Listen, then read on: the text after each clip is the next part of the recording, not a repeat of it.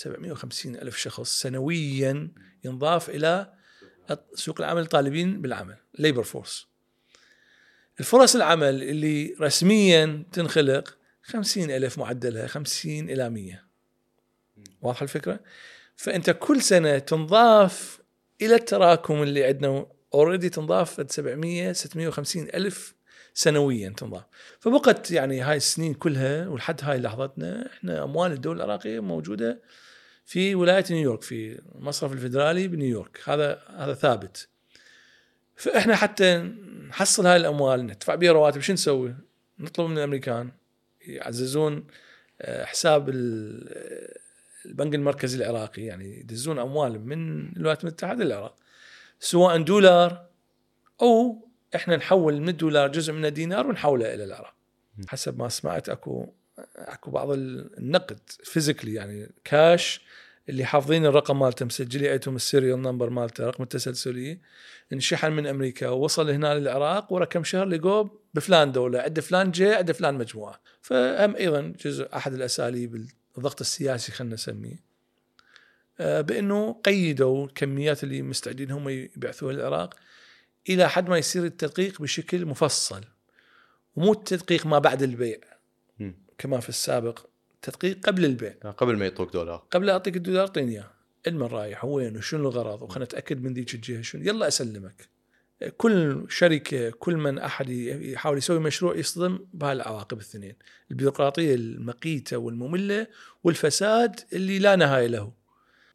ولعله بالمستقبل المو بعيد أصلا يصير علينا ضغط آه، من المجتمع الدولي بأنه لازم يصير عمل واقعي لتقليل الفساد ومحاربة الفساد. فاصلا أصلا راح يصير فد شيء يعني لابد من حتى وإن السياسيين اللي موجودين بالبلد ما راغبين هذا فد شيء راح يصير واقع هاي واحد.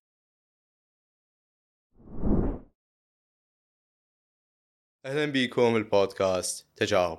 حلقتنا اليوم راح نسولف بيها ويا سجاد جياد محلل وباحث سياسي واقتصادي وزميل في مركز آه، Century الدولي آه، البحوث الدولية.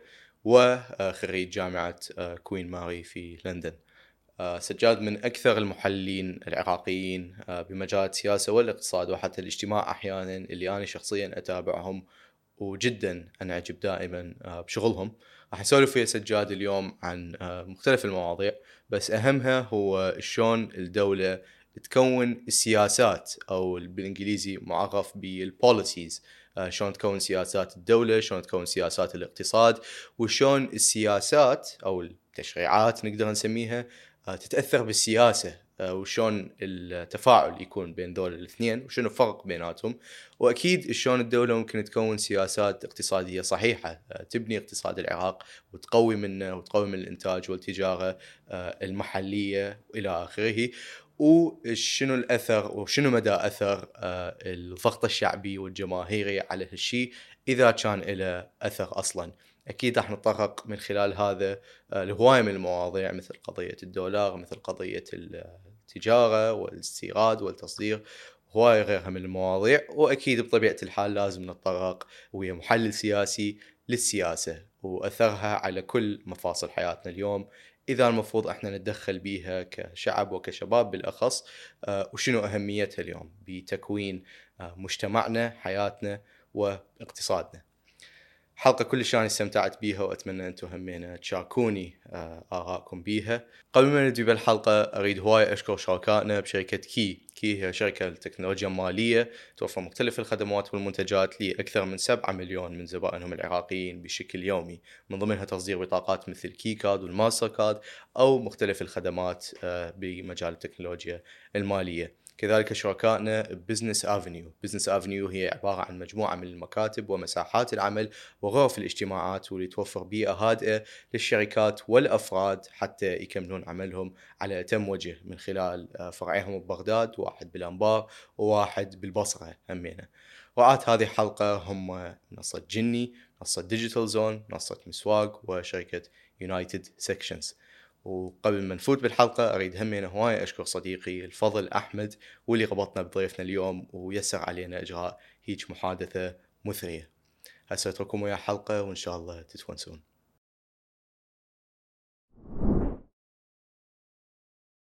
أنا سمعت مالتك ويا ال TCF. ناس- سويته. قليل والله. مم. يعني كنت قبل اسوق هواية فأسمع بس هسه بعد ماكو سياقة يعني قليل أطلع بال- بالسيارة.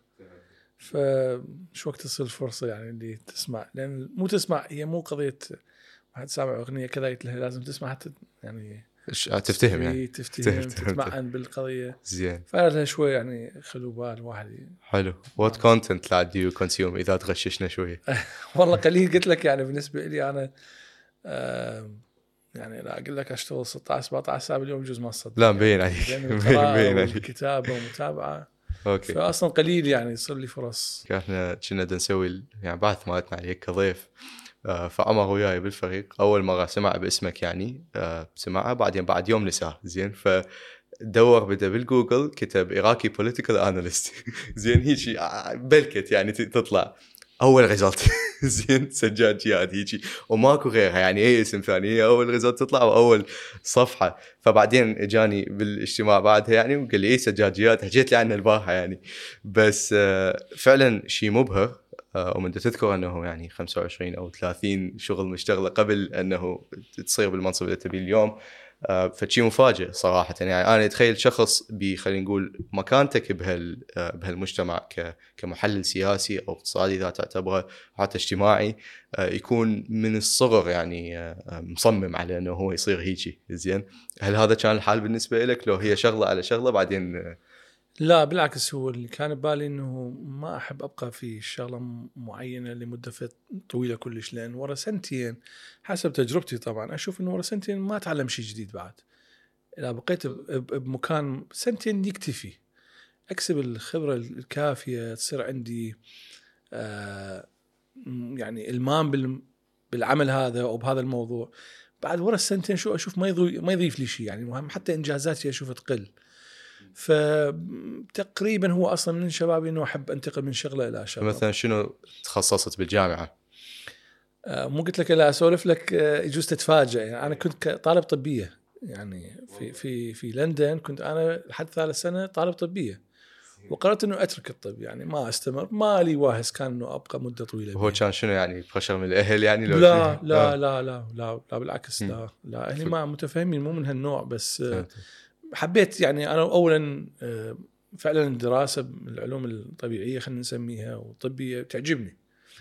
بس ورا ثلاث سنين يعني اكتسبت الكافي وما حبيت أستمر بهذا العمل يعني ما حبيت أتخصص بهذا المجال أنت كنت أنشئتك كانت يعني بلندن والأهل يعني أكثر من دولة؟ أكثر من دولة أنا عشت ببريطانيا ربما أكثر فترة بس آه، بحكم شنو يعني؟ اشتغلت بأمريكا وسافرت هناك أيضا فترة قضيتها يعني آه، من أقول لك أكثر من دولة يجوز سبع دول أنا عايش بيها يعني. فهذا اللي أقول لك عنه نقطة بأنه اتساع الأفق يعني. كل مكان ضاف لي فد شيء حتى لو فترة وجيزة حتى لو سنة حتى لو ست أشهر. ففي رأيي قلت لك هاي يعني ما مصمم عليها بس هو هذا واسي كان بهذا الشيء. تجميع الخبرات خلينا نسميها والتجارب إيش سويت ورا الطبية؟ آه، أخذت فترة درست العلوم الإسلامية. والله. أي نعم. يعني شيء معاكس تماما. شيء ما يشبه شيء. آه بعدين توجهت للسياسة والاقتصاد. أوكي. ليش؟ بقيت أدرس بالجامعة اهم فترة. يعني قلت لك آه، هذا الهدف من عنده إنه يصير عندي اتساع بجميع المجالات. يعني هسه. الآن أنا أعتبر نفسي إذا تكلموا عن موضوع مثلا كيمياء فيزياء بيولوجي عندي فد إلمام. اذا تكلموا موضوع إسلامي عندي فد إلمام. إلى موضوع اقتصادي عندي إلمام. سياسي عندي. ف يعني يعجبني هذا الشيء وهذا فادني في مجالي هسه حاليا الآن. يعني أنا أهتم هواي بشأن السياسات خلينا نسميها مو فقط السياسي. شنو الفرق حتى بس نوضح. يعني السياسة تدري يعني ت- تجربة ال- الحكم والسياسات يعني واحد يركز على صنع السياسات آه، السياسات تجاه مثلا التعليم التربية الصحة بوليسي وبوليتكس فرق بيناتهم. يعني تشريع قصدك أو قانون هي مو سياسة؟ شرط إلا تشريع يعني أنت تقول مثلا شنو سياسة الدولة مثلا تجاه هالقضية فد ملف معين أما السياسة ممكن هي اشمل من هاي القضية؟ مو فقط بس الحكم وتجاه الدولة لا يجوز الصراع ما بين الأحزاب يجوز ال- العلاقات الدولية الإقليمية مو شرط إلا سياسات معينة. فقريبه بس هي كلش تتشابه يعني. كل- هي قريبة بالنتيجة بس هي ال- السياسات تخص قضية الحوكمة والحكم يعني خلينا نسميها. أكثر. فهمتك. وهل تشوف أكو هالاختلاف الشاسع بينهم لو هو بالمحصلة السياسة هي اللي تسوي السياسات والسياسات هي متأثرة من السياسة. لو لو تشوف هم مثلا منفصلات ممكن يكونوا. لا هن مو منفصلات مستحيل يكونوا منفصلات يعني واحدة تأثر على الثاني بس بالنتيجة هم ال- السياسيين والسياسة العامة اللي هي المفروض تصنع سياسات. السياسيين والسياسة العامة هي المفروض تصنع. أوكي اي فهمتك وهذا الهدف يعني اللي الاجانب يسموه ال policy maker يعني من يصنع السياسات.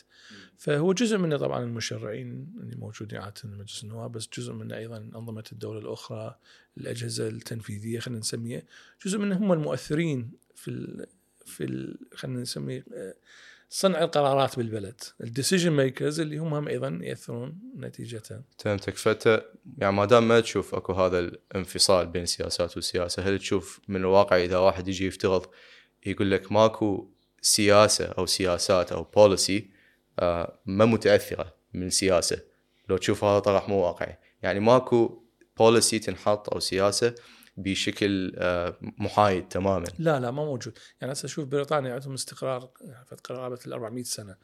آخر حرب أهلية أو انقلاب أو كذا تغيير نظام أكثر من 400 سنة ببريطانيا مع هذا آه، تشوف سياساتهم متغيرة آه، حسب الحزب اللي يصعد وحسب نتيجة الانتخابات وكذا. فصار عندهم قضية الانشقاق عن الاتحاد الأوروبي ما يسمى بالبريكزيت مثلا. واضح بأنه هي السياسة بشكل عام إلى واحد محايد ينظر لها انه هي تأثر اقتصاديا امنيا سياسيا مو ذيك الفائدة كلش. بس بالنتيجة أكو فد قرار يعني صار شعبي إنه يخرجون من الاتحاد الأوروبي. فهذا أثر على صنع السياسة لأن تعرف بعدين أكو تبعات لها هذا الشيء السوق الموحد اللي كان عندهم هو الاتحاد الأوروبي إلى قضايا أخرى هم. فالمحايد هذا الشيء بالحلم يعني ما تحصله بالواقع قصدك صعب تلقى قرار هو موضوعي ومحايد بغض النظر عن كل آه، الأهواء يعني أهواء والواهس هذا شيء. مثالي هذا. يدرسوه يجوز بال- بال- بالجامعات زين. بالعلوم السياسية بس بالواقع ما موجود هذا الشيء حتى يعني بأوروبا وبأمريكا خاصه ضربت لك مثل بعد هذا أوكي فهمتك زين يعني اني كشاب هسه آه، هل المفروض برأيك أهتم بالسياسة؟ يعني شو كل ما أحكي أهلي يقولوا لي عوفك من هالشغله يعني وهي مضره هسه انت بالنسبة لك مثلا يجوز حتى هذا الكونسبشن كان بالنسبة لك من بديت مثلا بالطبية تدرس وبعدين تحولت إلى دراسه السياسة والاقتصاد، هل تغير نظرتك عن هذا الشيء أصلا؟ لا شخصيا أنا واسي بالقضية خاصة ان إحنا يعني اللي صار ب 2003 مو قليل يعني بالنسبة للعراق يعني تغيير شامل فلحظه مهمة فاللي مهتم كان ذاك الوقت ببلده وشأن هذا البلد. يعني بالنتيجة راح يصير عنده راسا يعني ينجذب إلى السياسة نوعا ما حتى لو بس يطلع حتى لو يشوف الأخبار حتى يجي لأن كان يعني مصيرنا مجهول. وين رايح العراق بعد 2003 شنو راح يصير؟ راح تصير لنا دكتاتورية أخرى راح يبقى لنا مكان مدة طويلة مثلا. شو نوع الحكم؟ فحتى اللي ما عنده عمل بالسياسة هم أيضا من شد يعني الوضع السياسي. يعرف إيش يصير بالبلد. ف بالنسبة يعني أقدر أقول يعني أكثر العراقيين سواء اللي عايشين هنا أو بالخارج اهتموا هواية بالشأن السياسي. بس اللي مختصين بالعمل السياسي هم هذول قليلين. فقد يكون أكو تخوف من هذا الشيء وهذا طبيعي لأن تعرف العمل السياسي هم أيضا بخطورة بهذا البلد أو حتى بالبلاد الأخرى. وأيضا العراق مروا فترات مو سهلة يعني. العقوبات اللي فرضت على العراق بالتسعينات ضنك, ضنك العيشة يعني التقيات اللي صارت على الشعب العراقي. معناته قضية السياسة وكذا هذا نوع من الخطر وتركه هذا ما وراء عيشة حسنة أو سهلة. قال لك عيشة نظيفة وأسهل في مجال آخر. فصارت عندنا طبيعة كعراقيين يعني مثل ما تفضل أهالينا وكذا أنه يحاولوا يجنبون هذا الموضوع. بس الآن تتلاحظ يعني خاصة العراق يعني نسبة الشباب قد يكون 65% الآن. 65% من الشعب من الشعب تحت ال 30 رقم مهول يعني. فد 25 مليون واحد تقريبا عندنا تحت العمر 30 وهذا الرقم هم ما راح يقل راح يبقى هذا وتعرفون أنتم النمو السكاني سنويا فد مليون نسمة نزيد فالآن الشعب هو أغلبية الشعب. فالمفروض هو إلى فد إنمام إلى فد اهتمام بالسياسة. بس مو شرط يكون سياسي بس يكون مهتم بالشأن السياسي. ليش؟ حتى إنه قصدك يشارك بيعني صنع القرار والسياسات مستقبلا؟ ممكن ممكن يأثر على صنع القرارات ممكن يكون له يعني بشكل مباشر التأثير من خلال الانتخابات. ممكن من مطالبة الحقوق بطريقة سليمة يعني مدروسة خلينا نسميها. أكو بعض يعني أكو بعض القضايا مثلا إحنا الآن شاب خطية يعني كثير من عندهم مهتم بقضية التعيين. عايز تعيين. حتى وإن هاي أدت إلى بعد خمس سنين إفلاس الدولة مو مهم مهم إنه أتعين أنا. ليش؟ لأن حتى أنا أقدر أنا أوفر لعائلتي أقدر أعيش. بس أن ندرس القضية إلى إحنا نضي نظل نضيف إلى كاهل الدولة هالتعيينات بالملايين ونستمر بعد.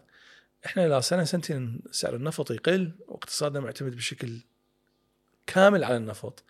تخيل يعني ممكن إنه توصل بينا الحالة إنه حتى ما نقدر نوفر الرواتب الشهرية للموظفين. بس هل هذا واقع يعني برايك؟ إي ممكن جدا ممكن. بس يعني منا الأس- أقلها مثلا في 15 20 سنة النفط ما مستمر. معلوم ما معلوم. إحنا بال ورا 2014 نزل النفط صار 20 دولار السعر. هاي بال... إيه. بالأمس القريب يعني مو عبالك شيء يعني قبل بالخيال أو قبل 30 40 سنة. فممكن في أي لحظة تصير هالحالة. مو اضطراب يعني كان نقدر نعتبره وممكن يص- يصير اضطراب آخر. أيضا كلش واقع. لا تنسى أنت الآن العالم هو كله يبتعد عن ال fossil fuels وعن النفط وعن الغاز.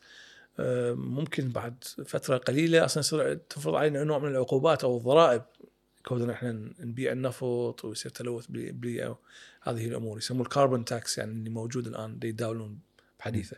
فاصلا ممكن إحنا ورا مدة نشوف نفسنا إنه نفطنا من الصعب ينباع وينباع بأقل قيمة مما نتوقع.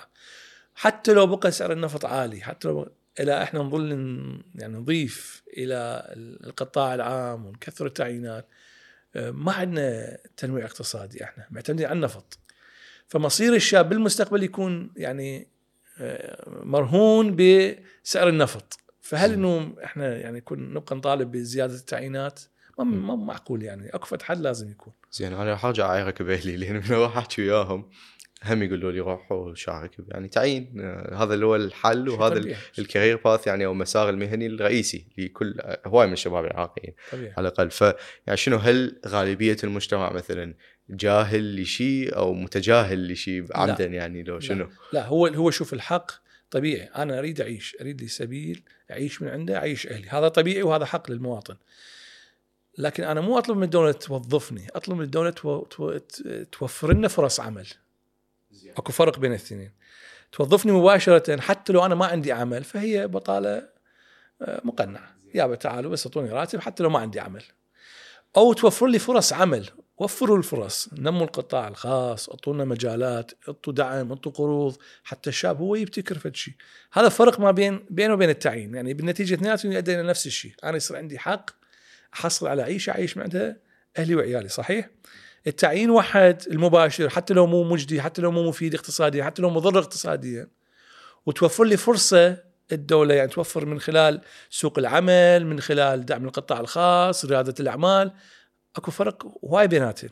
فهنا نقول إحنا الشاب لازم عنده يصير ثقافة حتى يعرف شلون يطالب حقوقه. وظفني أنا غير عن افتح لنا المجال. سوق العمل. اكو فرق بين الاثنين واضحه إن شاء الله. فهمتك. بس يعني إحنا هواي هم نسمع هالحكي زين أنه لازم ننمي بالقطاع الخاص والدولة لازم تدعمه ولازم نسوي رياده اعمال بس أحس الطريقة المباشرة لأنه العراقيين كشباب وكغيرهم شباب يستلمون فلوس النفط أو يحسون بخير هالبلد على قولتهم هي أنه يتعينون والحكومة عندها مبادرات ودت تشتغل على إنه شلون نطور من القطاع. بس هي قضية يعني صعبة وتحتاج أحس واحد يباوع لها من ل 30 سنة. أنا غلطان؟ يعني تحتاج هيك شخصيات زين هل الشخصيات اللي عندنا هي تتباوع على هالمدى يعني لو؟ لا اخو أنت هسه الآن اذا وظفت لك فد مئة ألف شاب. بشكل هم يطالبون بالتوظيف. الأحزاب هي يتوظفوا وتوظفوا. وصاروا. صاروا على الملاك. وصار انتخابات هم تقريبا ما أقول لك ينجبرون بس يشجعون بشدة إنه يروحون ينتخبون الجهة اللي عينتهم. فبعد المعادله مغلقة. واضحة القضية صارت. فإحنا ما نقول آه، القضية إلا 30 سنة يلا تنصلح. بس من الآن هو جزء من نكون صاحب القرار بالبلد السياسي يعني منتبه خطورة هذا المسار. وأيضا الشاب والمواطن أيضا ينتبه بأنه قراره يكون مبني على فكرة سليمة. حق العيشة حق فرصة العمل يختلف عن وظفني عيني. فهمتك. بس هنا تفترض يعني ودا تشجع الشباب أنهم من يطالبون بحقوقهم أو خصوصا مثلا بالانتخابات أو شيء يكون أحد أهم المطالب لهم هي آه، ابني لنا قطاع خاص. أو كثر لنا. فرص العمل. احسن هسه عندي سؤالين الأول هو هو ليش نتوقع من الشباب يكون عندهم هيك بعد نظر أو على الأقل صبر على هالموضوع؟ لأن هو من أقول لك كبر لي القطاع الخاص مو كلش راح أحس بشكل ملموس بالأثر من يكبر فعلا والحكومة تدعمه بشكل يعني انستنت أو يعني مباشر. وثانيا هم هل الشباب فعلا يقدرون يأثرون من يحجون بهيك شيء. يعني اريد اخرج من إطار المثاليات واباوع لها واقعيا وفعليا. جيد. هل هاي الشيء ممكن؟ جيد. أضرب لك مثل. أه، تتذكرون قبل 2015 كان عندنا شيء اسمه سايق دليفري كان عندنا مطعم ما موجود. يعني كالظاهر اللي نشوفه الآن ما موجود هذا الشيء. هاي آلاف عشرات الآلاف ربما الشباب ما موجود هذا الشيء. يعني خاصة كان حظر تجوال تعرفون قبل 2015 يعني ماكو خروج ورا ال 12 بالليل ماكو تنقل بين المحافظات قلة المطاعم قلة الفرص. خو المطاعم وهالجانب خو هذا مو قطاع عام هذا هو القطاع الخاص. تغير شنو؟ تغير اولا القضية الأمنية. صار أكو مجال بأنه تخرج الناس ورا العشرة بالليل 11 بالليل. مطاعم فتحت صار نوع من الاستقرار قلت الانفجارات. آه، المرور ما قام يقيد الشباب حركة الدراجات وكذا. صار عندنا إنترنت تدرون ما كان عندنا إحنا قبل 2015 أصلا 3G ماكو بالموبايل. يعني معناته إنه أنا إذا خرجت من البيت ما عندي إنترنت وحتى بالبيت ضعيف جدا الإنترنت. صار عندنا 3G بعدين صار عندنا 4G فصار أنت بأي مكان بالبيت خارج البيت تقدر تطلب من تليفونك وكان ما متوفر هذا الشيء.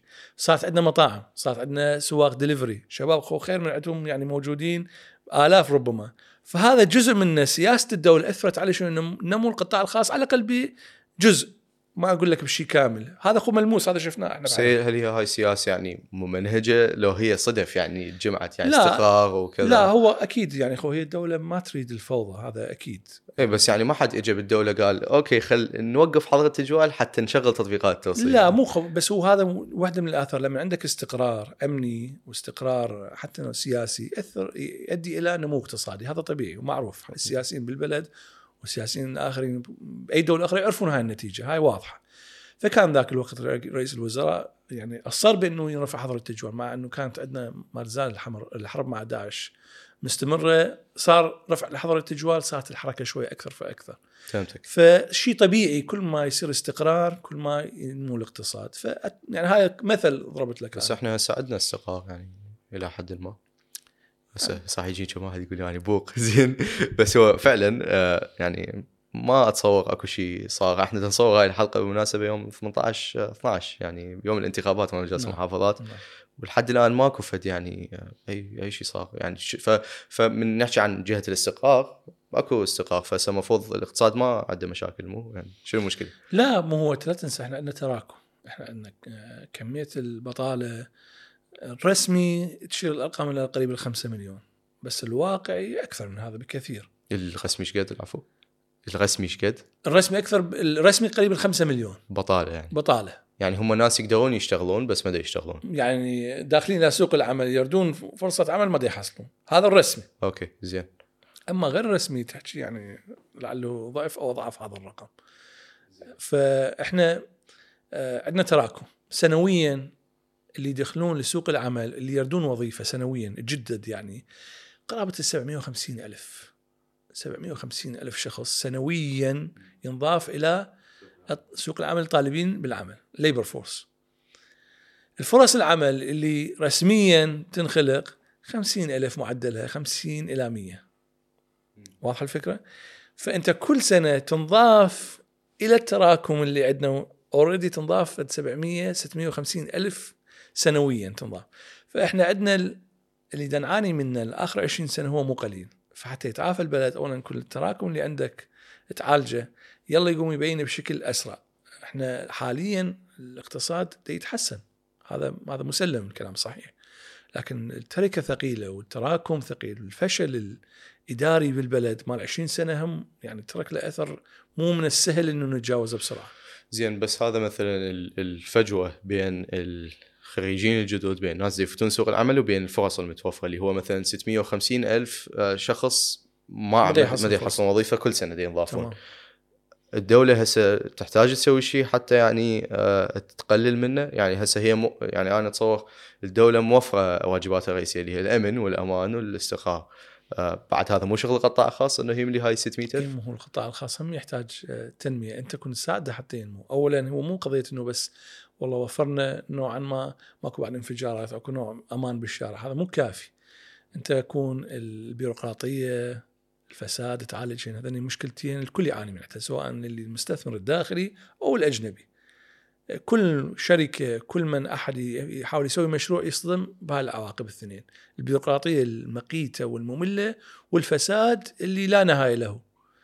فإحنا بحاجة إنه الدولة تعالج هالقضيتين. هاي أول شيء حتى نشجع المستثمر الداخلي العراقي أو الأجنبي بإنه إحنا وضعنا صار ما أقول لك مثالي بس أسهل بكثير، ليش تروح تستثمر بالبلاد الاخرى وممكن تستثمر بالعراق، الآن ما يستثمر بالعراق لأن يصطدم بهالعواقب الاثنين.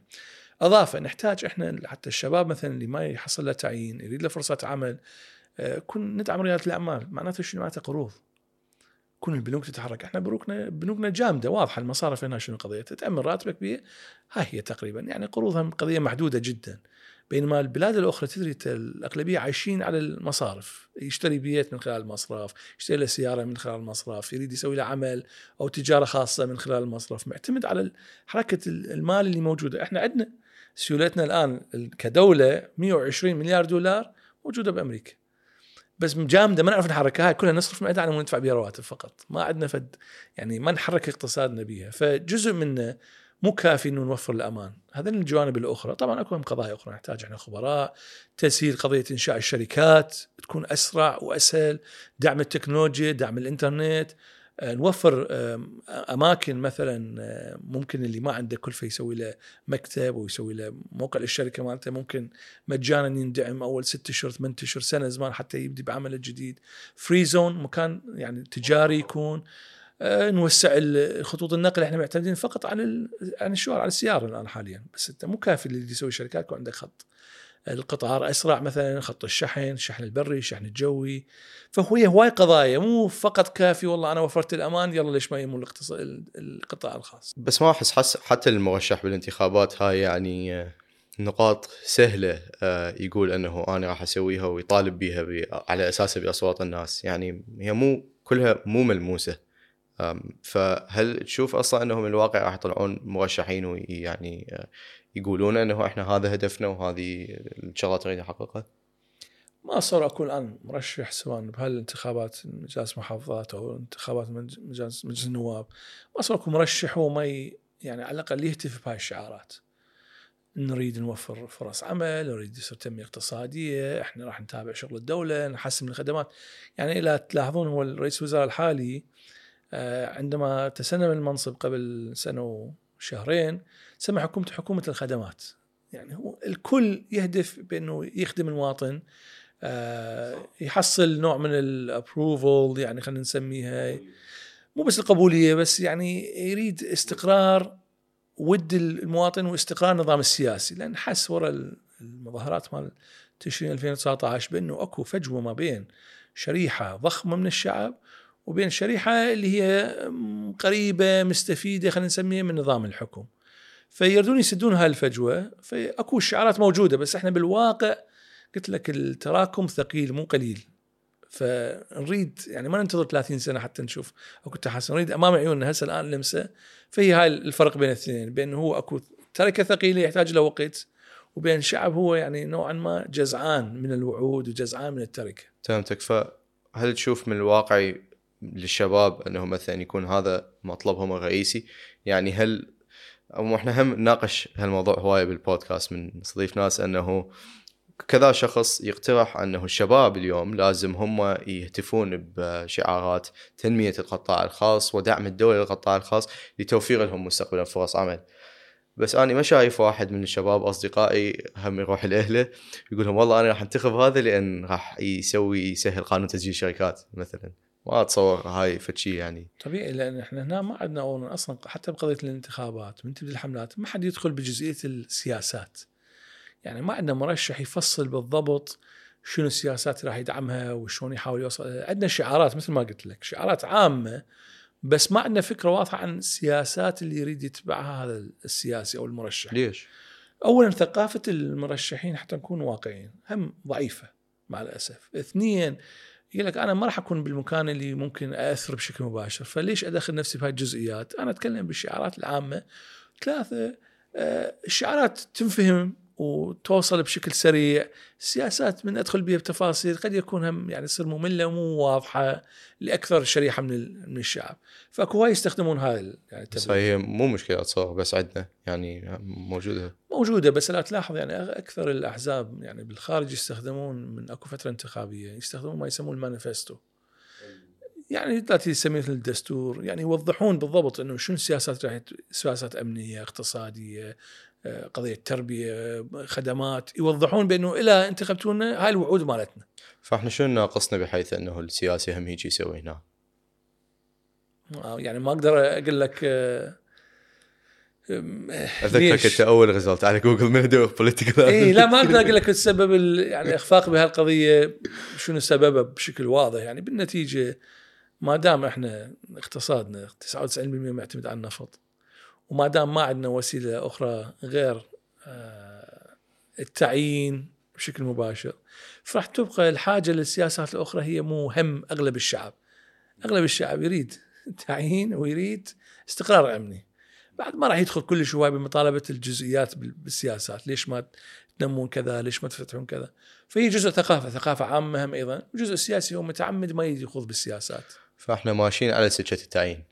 أكيد وهذا الموجود وهذا اللي صار هم من اجت الحكومة هاي صار لها أكثر من سنة هم عينت يعني رقم لا بأس به وواضح بأنه متجه لهذه القضية. قد يكون يوصل رقم إلى مليون من كم شهر معينين خلال هاي الحكومة الجديدة وربما هم يزيد الرقم آه، بالسنتين الأخرى اللي هي الموازنة مستمرة بها إلى نهاية 2025 زين أنا قلت اخلي هذا الموضوع بنهايه الحوار بس هسه ما دام إحنا فتنا به سكة التعيين خلينا نقول. هل تتصور أنه يعني هاي إلها نهاية مفرحة؟ خلينا نقول.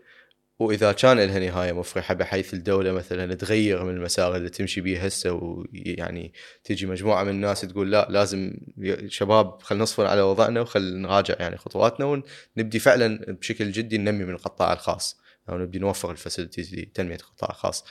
هل هذا الشيء واقع وهل هذا الشيء ممكن يصير؟ آه، وإذا صار هل راح يكون بشكل تدريجي لو بشكل مفاجئ ممكن؟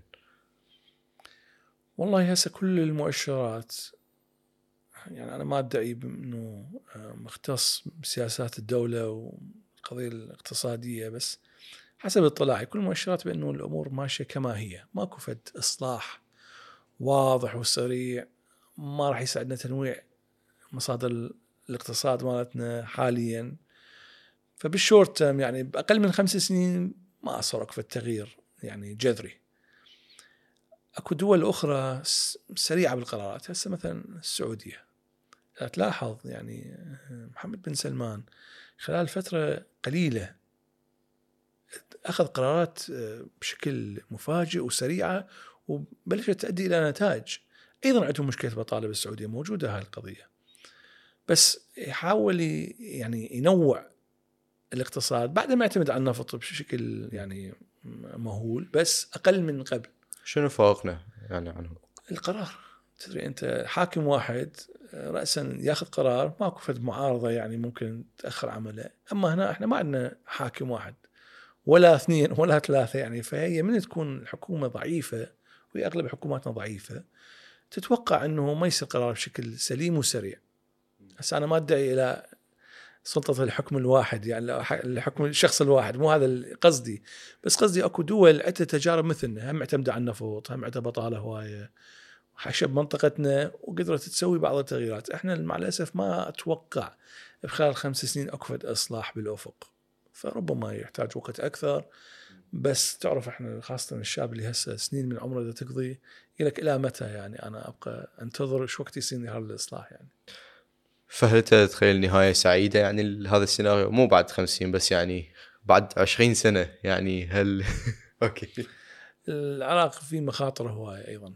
قلت لك يعني اعتمادنا على النفط أحد المخاطر. الوضع السياسي الداخلي الوضع المنطقة هم أيضا. أنت لاحظت هسه الحرب اللي صارت في فلسطين هاي مو قليلة يعني هاي أثرت. مو بس علينا إحنا بالشرق الأوسط. أه تعرفون أنتم لما صارت الحرب بأوكرانيا أيضا حتى أسعار الحنطة عالميا زادت يعني أدت إلى 30% زيادة في بعض الأسعار المواد الغذائية في بعض الدول اللي ما لها علاقة لا بأوروبا ولا شيء. فالعالم تدري صار كلش قريب إلى بعضه يعني الدول. فالاضطراب في مكان واحد صار يأثر بعدة دول. فالعراق أيضا متأثر بالاضطرابات وأيضا يصنع اضطرابات عندنا تنويع بالشعب عندنا مصالح مشتركة في بعض الدول بس أيضا عندنا قضايا عالقة ومشاكل قضية المياه ويا تركيا وإلى آخره. فايضا البلد هو في مخاطر من داخله مو فقط يتأثر من الخارج. فما أقدر أقول لك يعني نهاية هذا الوضع شو راح يكون بعد 20 30 سنة. مو من السهل الواحد يعني آه، ينطي رؤية إلى وين راح نصير إلى نبقى على وضعنا. بس قطعا المخاطر آه، جسيمة ويعني في رأيي آه، أكثر من الأشياء اللي ممكن نتفائل بها إلى نبقى على وضعنا الحالي.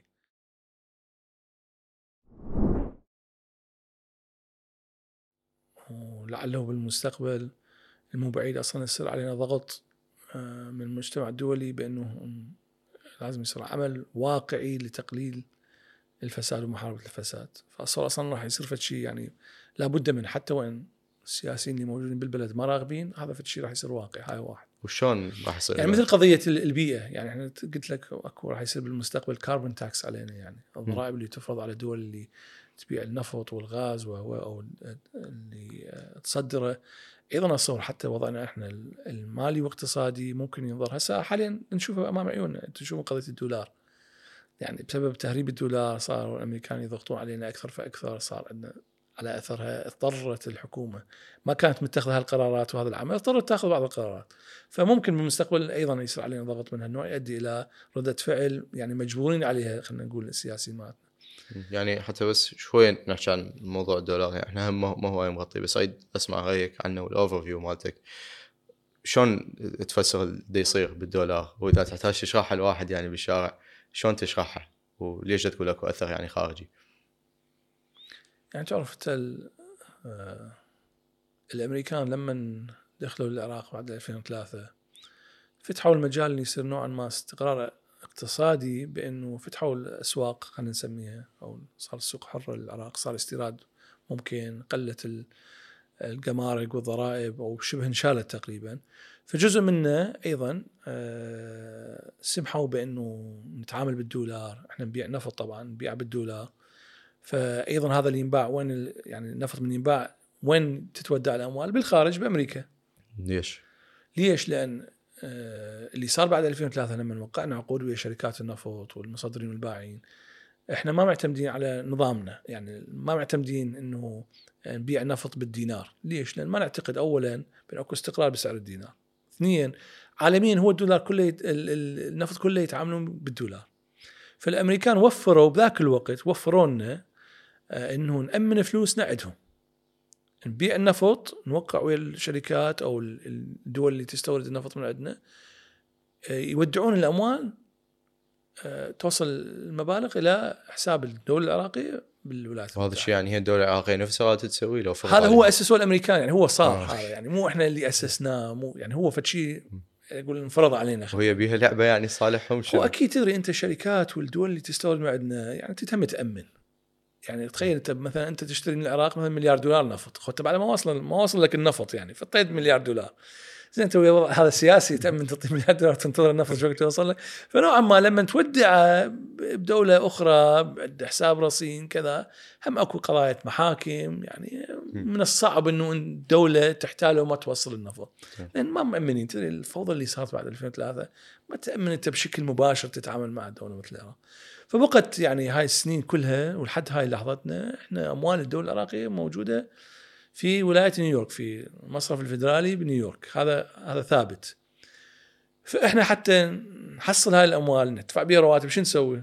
نطلب من الأمريكان يعززون آه، حساب البنك المركزي العراقي. يعني يدزون أموال من الولايات المتحدة للعراق سواء دولار أو إحنا نحول من الدولار جزء من الدينار ونحوله إلى العراق أو يوصل هنا ونحوله يعني أكثر من طريقه وجزء منه كاش لأن تعرفون أنتم صار بعد 2003 ما عندنا إحنا آه، القطاع المصرفي متطور بشكل إنه الموظفين يكونوا موزع لهم رواتبهم الكترونيا أو من خلال مستوطنين رواتب وكذا. كله كاش يعني كله نقد. حتى الأمريكان هم نفسهم كانوا يتعاونون ويا العراقيين من خلال النقد إذا شايفين الصور مال كانت تجي الشحنات المال. فبقت الشحنات الكاش والتحويلات مستمرة وهي حتى الآن هم مستمرة بس قلت بكثير. فبسبب هاي الحركة طبعا تعرف أنت أكو بعض الدول عليها عقوبات. بس إيران مثل بس أكو دول أخرى هم أيضا. وأكو آه، آه، أسباب تؤدي بأنه البعض يريد يهرب الدولار سواء الكاش physically يعني النقد الملموس باليد أو تحويلات خارجية. الأمريكان يقلقون من قضية تهريب الدولار لأن عملتهم وهي فرض عقوبات على بعض الشركات وبعض الأشخاص وبعض الدول ما تريدهم يوصل لهم هذا الدولار يتعاملون به لأن الدولار سهل سهل اقتصاديا تقدر تتعامل ويا أي دولة ويا أي طرف آخر، جزء منهم كانوا أيضا يقلقون من دعم الإرهاب إلى آخره.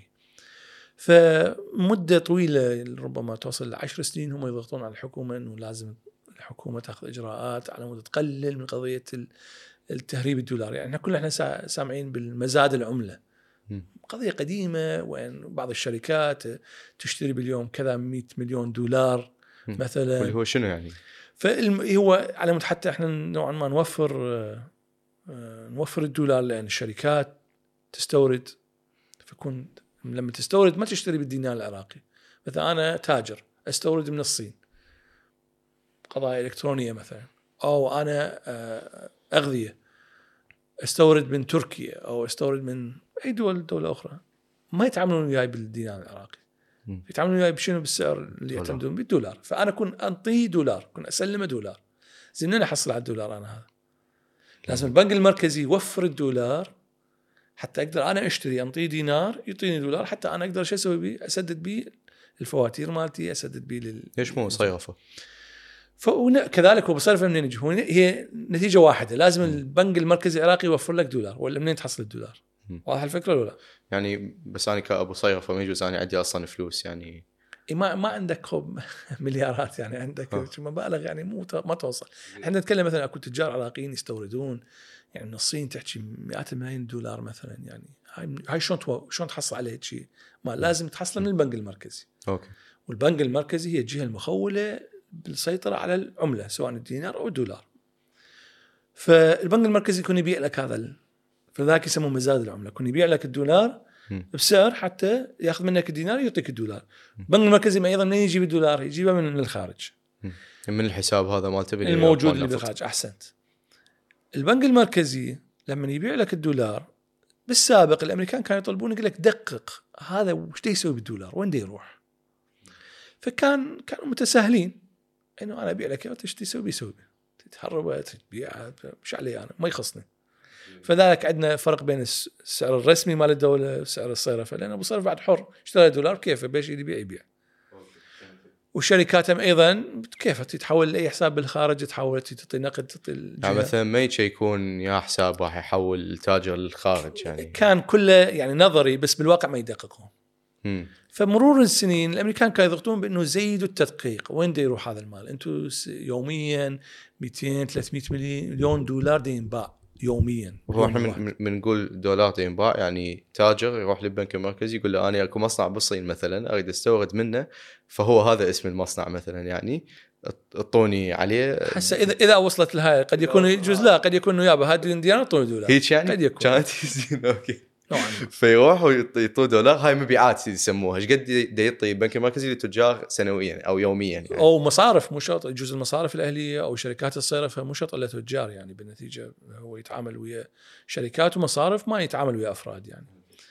فأنت تخيل إنه الضغط اللي صار بإنه يابا أنتم مدى تعرفون من هذا المال. أكو حتى يعني حسب ما سمعت اكو أكو بعض النقد physically يعني كاش اللي حافظين الرقم مالته مسجلي عندهم ال serial number مالته رقم التسلسلي انشحن من أمريكا ووصل هنا للعراق ورا كم شهر لقوه بفلان دولة عند فلان جي عند فلان مجموعة. فقال خو واضح بعد التهريب خو هاي هذا خير مصداق على التهريب. إحنا نفسها هاي عندنا شحنا لكم إياها لقيناها بفلان مكان. فهاي شلون تعالج القضية فهاي أدت إلى إنه آه، يضغطون أكثر فأكثر خصوصا هم صارت آه، تغيير بال 2022 جت حكومة جديدة. فهم أيضا جزء أحد الأساليب الضغط السياسي خلينا نسميه. آه، بأنه قيدوا الكميات اللي مستعدين هم يبعثوها للعراق إلى حد ما يصير التدقيق بشكل مفصل ومو التدقيق ما بعد البيع. كما في السابق تدقيق قبل البيع. آه، قبل ما يعطوك دولار. قبل أعطيك الدولار اعطيني إياه. المن رايح وين وشنو الغرض؟ وخلنا نتأكد من ذيك الجهة شنو. يلا أسلمك.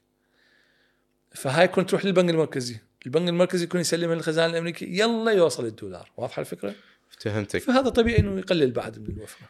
زين بس مبدئيا هو ليش التاجر يعني مثلا راح يروح للبنك المركزي؟ هو يقدر يروح مثلا هم صيرفه ويأخذ؟ أو بصرفها منين يحصل؟ هم أيضا نفس الشيء. لا قصدي يعني دا أقول خلينا نقول هسه مثلا شنو يحفز التاجر إنه يروح للبنك المركزي؟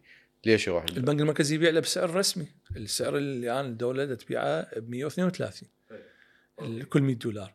أو الصرف هو قطعا يبيع باكثر لأن هم يريد له ربح فيحصل له الكمية اللي يريدها بالسعر الرسمي اللي موجود عند الدولة فهمتك. فهم يعني هو نقدر نعتبر السعر الرسمي فشي يسويه البنك المركزي حتى يعني يحفز التجار أنه يروحوا له على على مثلا لا أقول هو حتى لو حتى لو البنك المركزي ما هو أصلا ما متوفر. الآن صارت قلة وفرة ما متوفر إلا من خلال البنك المركزي. م. يعني الصرفات ما عندهم قليل الآن دولار يعني ما يوفر لك مبالغ كبيرة.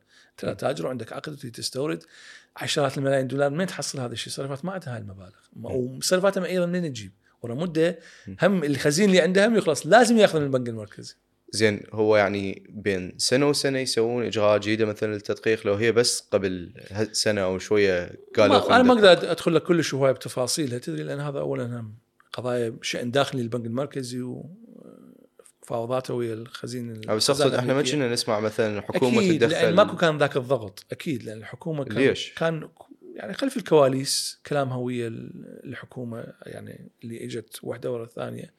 لحد هاي الحكومة بعد لا صار القضية إن الأمريكان يريدون يضغطون أكثر فأكثر. فظهرت هاي للعلن بأنه أكو كمية التهريب إيش قد صار. أحد وسائل الضغط إنه تطلع هاي الأخبار بال- بالعلن قبل كانوا ما يردون يضغطون كلش هواية. هم قلقين على وضعنا تعرف كان عندنا الحرب ويا داعش. وضعنا الاقتصادي هو هشم أيضا. فمو وقتها إنه أجي أنا أضغط أكثر فأكثر. بس الآن حسب رؤيتهم هم الأمريكان بأنه حان الوقت للضغط. فظهرت هاي التفاصيل للعلن. ولا هي موجودة القضية. الان ليش؟ حتى يسوون ارتباك للعملة يعني؟ لا لا هو مو قضية ارتباك بس هو حتى يسوي لك ضغط سياسي. أنت يعني يوضح لك إنه أنت مقصر. أنت السياسي العراقي الحكومة العراقية هي مقصرة. أموال قاعد نسلمها لكم قاعد تروح إلى مآرب أخرى. إحنا ما نريد هاي نوصل لكم إياها. فإحنا الان راح ننزل هذا أخبار هم أيضا بالصحف والشارع العراقي يقوم يتحدث به حتى يعرف بأنه السبب مو إنه الأمريكان هم قرروا إنه يأذون العراق نوعا ما. السبب إنه إحنا سنين نحذركم من تهريب العملة وأنتم ما تاخذون قرارات. والآن إحنا راح نجبركم على هذا الشيء. فهمتك. آه خل خل نرجع إحنا فتنا قضية الدولار كلها كانت ضمن إطار موضوع الفساد. آه و اولا أنت تقول إنه هو هي ظاهرة كلها غير صحية. ماكو ماكو نوع من الفساد هو صحي. وثانيا آه هل من الواقعي أنه نتخلص من الفساد حتى إذا صارت أكو إرادة سياسية؟ اولا هو هذا كن يعني كن نخليه الهدف رقم واحد. هذا كن نسوي. مثل ما صار قرار بأنه لازم نتخلص من داعش لازم نرجع نسيطر على المحافظات كلها اللي استولت عليها داعش. أيضا نكون نخلي بالنا لازم إحنا نتخلص من الفساد. هذا فشي لابد منه. يعني هذا مو مو. بس مقولتك هاي آه المقولة هاي بالضبط أنه الفساد وتشبيهه بداعش. يعني أكثر من سياسة أكثر من رئيس وزراء نفس الكلام يقول الفساد أخطر من داعش ومثل ما حاربنا داعش كنا نحارب الفساد. أكثر من رئيس وزراء تكلم في هالموضوع أكثر من سياسي تكلم في هالموضوع والشعار واضح هو هذا وكلام دقيق. تخلصنا من داعش يعني الحرب بلشت بشهر السادس 2014 شهر 12 قبل هالأيام يعني صار إعلان عن يوم النصر والتخلص من داعش مو صحيح؟ فخلال يعني إيش ثلاث سنين وشوية خلينا نقول انتهت الحرب ويا داعش بينما الفساد خل القضية م- م- مطولة ويجوز تطول هم بعد هيك فواضح بأنه أخطر وأصعب صحيح بس إحنا كنا نخلي الهدف كنا نقول يابا هذا هو هدفنا نتخلص من الفساد. هسه بعد واقعي حاليا قلت لك الاراده اللي دا اشوفها السياسية ما متجهه إلى هذا الشيء. لأن تدري الخيوط كثيرة والارتباط السياسي بالفساد و يعني هسه عندنا صارت سرقة القرن. خب لا سطو مسلح لا حد انقتل لا حد انضرب لا قضية صك ينصرف كذا 100 مليون ينسحب من البنك خلال سنة زمان من المصرف انباقت من عندنا يعني أرقام خيالية بخلال هاي السنة زمان فشو اللي صار وراها؟ ما شفنا رئيس وزراء طلع مؤتمر صحفي كومة نقد دار مداره وعلى أساس راح نسوي وكذا بس بالواقع ما صار الشيء اللي كنا نتأمل من عنده. فهاي تعطيني مؤشر بأنه الدولة الآن حاليا مو جادة بمحاربة الفساد. إن شاء الله يصير هاي الجدية بالمستقبل بس حاليا مركزة على الاستقرار، تحسين الخدمات والمحاربة الفساد ربما يحتاج له آه، دولة أقوى رئيس وزراء أقوى وضع سياسي يعني مفضل أو يعني مريح إلى أكثر عنده أغلبية مثلا مجلس النواب هو شخصيا أو حزبه هسه هاي شو وقت تصير ما أعرف هم بس حاليا المؤشرات اللي عندي ما أصر أكو جدية بمحاربة الفساد. جبتها على طاري إنه اكو بغير دول يعني قرار واحد خلينا نقول أو موحد على الأقل آه، بين ما دولتنا يعني آه، القرار هو مو مو راجع لجهة أو شخص واحد. يعني هل تشوف هاي نعمة أو نقمة؟ واضح نقمة. واضح نقمة؟ زين واضح نقمة. بس بس إذا اجى واحد يعني هسه أنا تخيلي كشاب ما يعرف كل شيء بالعملية السياسية بس هو راح يجي من طائفة معينة وعرق معين ومحافظة معينة ويفرض ويبسط رأيه على كل المحافظات البقية. فإحنا نريد هيجي أنا وضحت قبل قلت. لك ما أدعو إلى سلطة حكم الشخص الواحد. أنا ما أدعو إلى هذا الشيء ما أقول إلا شخص واحد دكتاتور كذا ما أدعو إلى هذا حتى إذا. حزب واحد. أو خب هذا هم نوع من ال... يعني دكتاتوري. أنا ما أدعو إلى هذا الشيء. بس أقول قطعا الدولة كل ما منسجمة سياسيا وتطلع قرارات موحدة مثل ما تفضلت أفضل من اللا سياسه اللا سياسات تبقى هيك فوضى. قصدك هالحال اللي إحنا بيه اللي هسه. حال اللي إحنا إحنا مو لا سياسة إحنا لا سياسات قصدك. أوكي. واضح هذا الشيء فإحنا ما ما نريد نستمر بهذا الوضع. نريد شوية تترشق الدولة بالقرار بأن تكون ومصلحتها مصلحة الدولة مو مصلحة فئات ومصلحة أحزاب وأفراد. لا مصلحة الدولة وين؟ الآن لا مصلحة الدولة مثلا لا مصلحة الدولة بأنه يجب إخراج القوات التركيه من البلد. إحنا حاليا عندنا بعض الأحزاب مصلحتها بأنه تبقى القوات التركية أو هي قريبة من تركيا فما راح تتخذ هذا الشيء. مو مصلحة الدولة مصلحتها هي كحزب. واضح الفكرة شنو؟ أو كفئة بالمجتمع. فمتى ما تتحول قراراتنا السياسات قرارنا السياسي وصنع السياسات إلى مصلحة البلد مو مصلحة الحزب ولا الشخص ولا الفرد ولا الفئة ذاك الوقت راح يصير عندنا إحنا يعني الاوتبوت مالتنا يصير عندنا سياسات صحيحة. حاليا ما موجود هذا الشيء. كل من يفكر بمصلحته. بس هل تشوف يعني من الحتمي إنه راح تصير سياسات صحيحة اذا 100% لما تكون تفكر بمصلحة البلد مو مصلحتك أنت. يشوف يجوز مصلحة البلد إنه تحت الدولة مجاورة. لا هذا بعد ذاك الوقت أنت من آه، توصل مرحلة بإنه أنت تقوم تفكر بمصلحة البلد. تفكر أيضا وضعنا الأمني الاقتصادي السياسي يقل الفساد. قطعا مصلحة البلد بأنه يقل الفساد. أنا ما أفكر من منظور الشخص أنا أفكر البلد شو يحتاج. البلد يحتاج بنى تحتية يحتاج خدمات تقليل الفساد آه، الأمن الغذائي الأمن المائي. يعني هواي قضايا يعني واضحة ما يحتاج لها. يعني اي أي شخص ينظر لها واضحة مصلحة البلد وين؟ فهمتك. بس هو همينة السؤال هل راح يجي صانع قرار هو نفسه راح يعيش لمدة كافية إنه يحس بالأثر مال تغييراته. هو قطعا هو هذا السبب حاليا اللي السياسي ما يفكر بسياسه يعني أنا مثلا عمري 60 سنة يجوز 20 25 سنة باقي لي بالزايد من 25 سنة النفط بعده موجود أقدر أشتغل ضمن هذا النظام ليش ما أشتغل؟ ف فشنو يعني إحنا شغلتنا فقط- فقط- من ال 20 سنه فقطعا هو هذا اللي يفكرون به بالضبط هو هاي المشكلة الآن. يقول لك زين أنا خلينا نمشي باللي موجود ويجي غيري يسوي الاصلاح بعد. قطعا هذا الموجود. زين هل هو لذلك يعني الناس تروج الموضوع الشباب لو لو ما له علاقة؟ لا قلت لك هي يعني قضية منطقية. قلت لك 65% من الشعب تحت عمر 30 يعني فهو أصلا غالبية الشعب هو شباب فطبيعي إنه الخطاب يصير موجه هوايه يعني إذا قصد- قصدي إذا يجي صانع قرار آه، أو سياسي مستقبلي من الشباب خارج آه، الطبقة السياسية والأعمارهم خلينا نقول حاليا. هل راح يتغير شيء؟ يعني يعني إذا يصعد هسه ما راح يفكر ضمن نفس الإطار هذا؟ ممكن هو قلت لك يعني قلت لك ال- الوضع العام.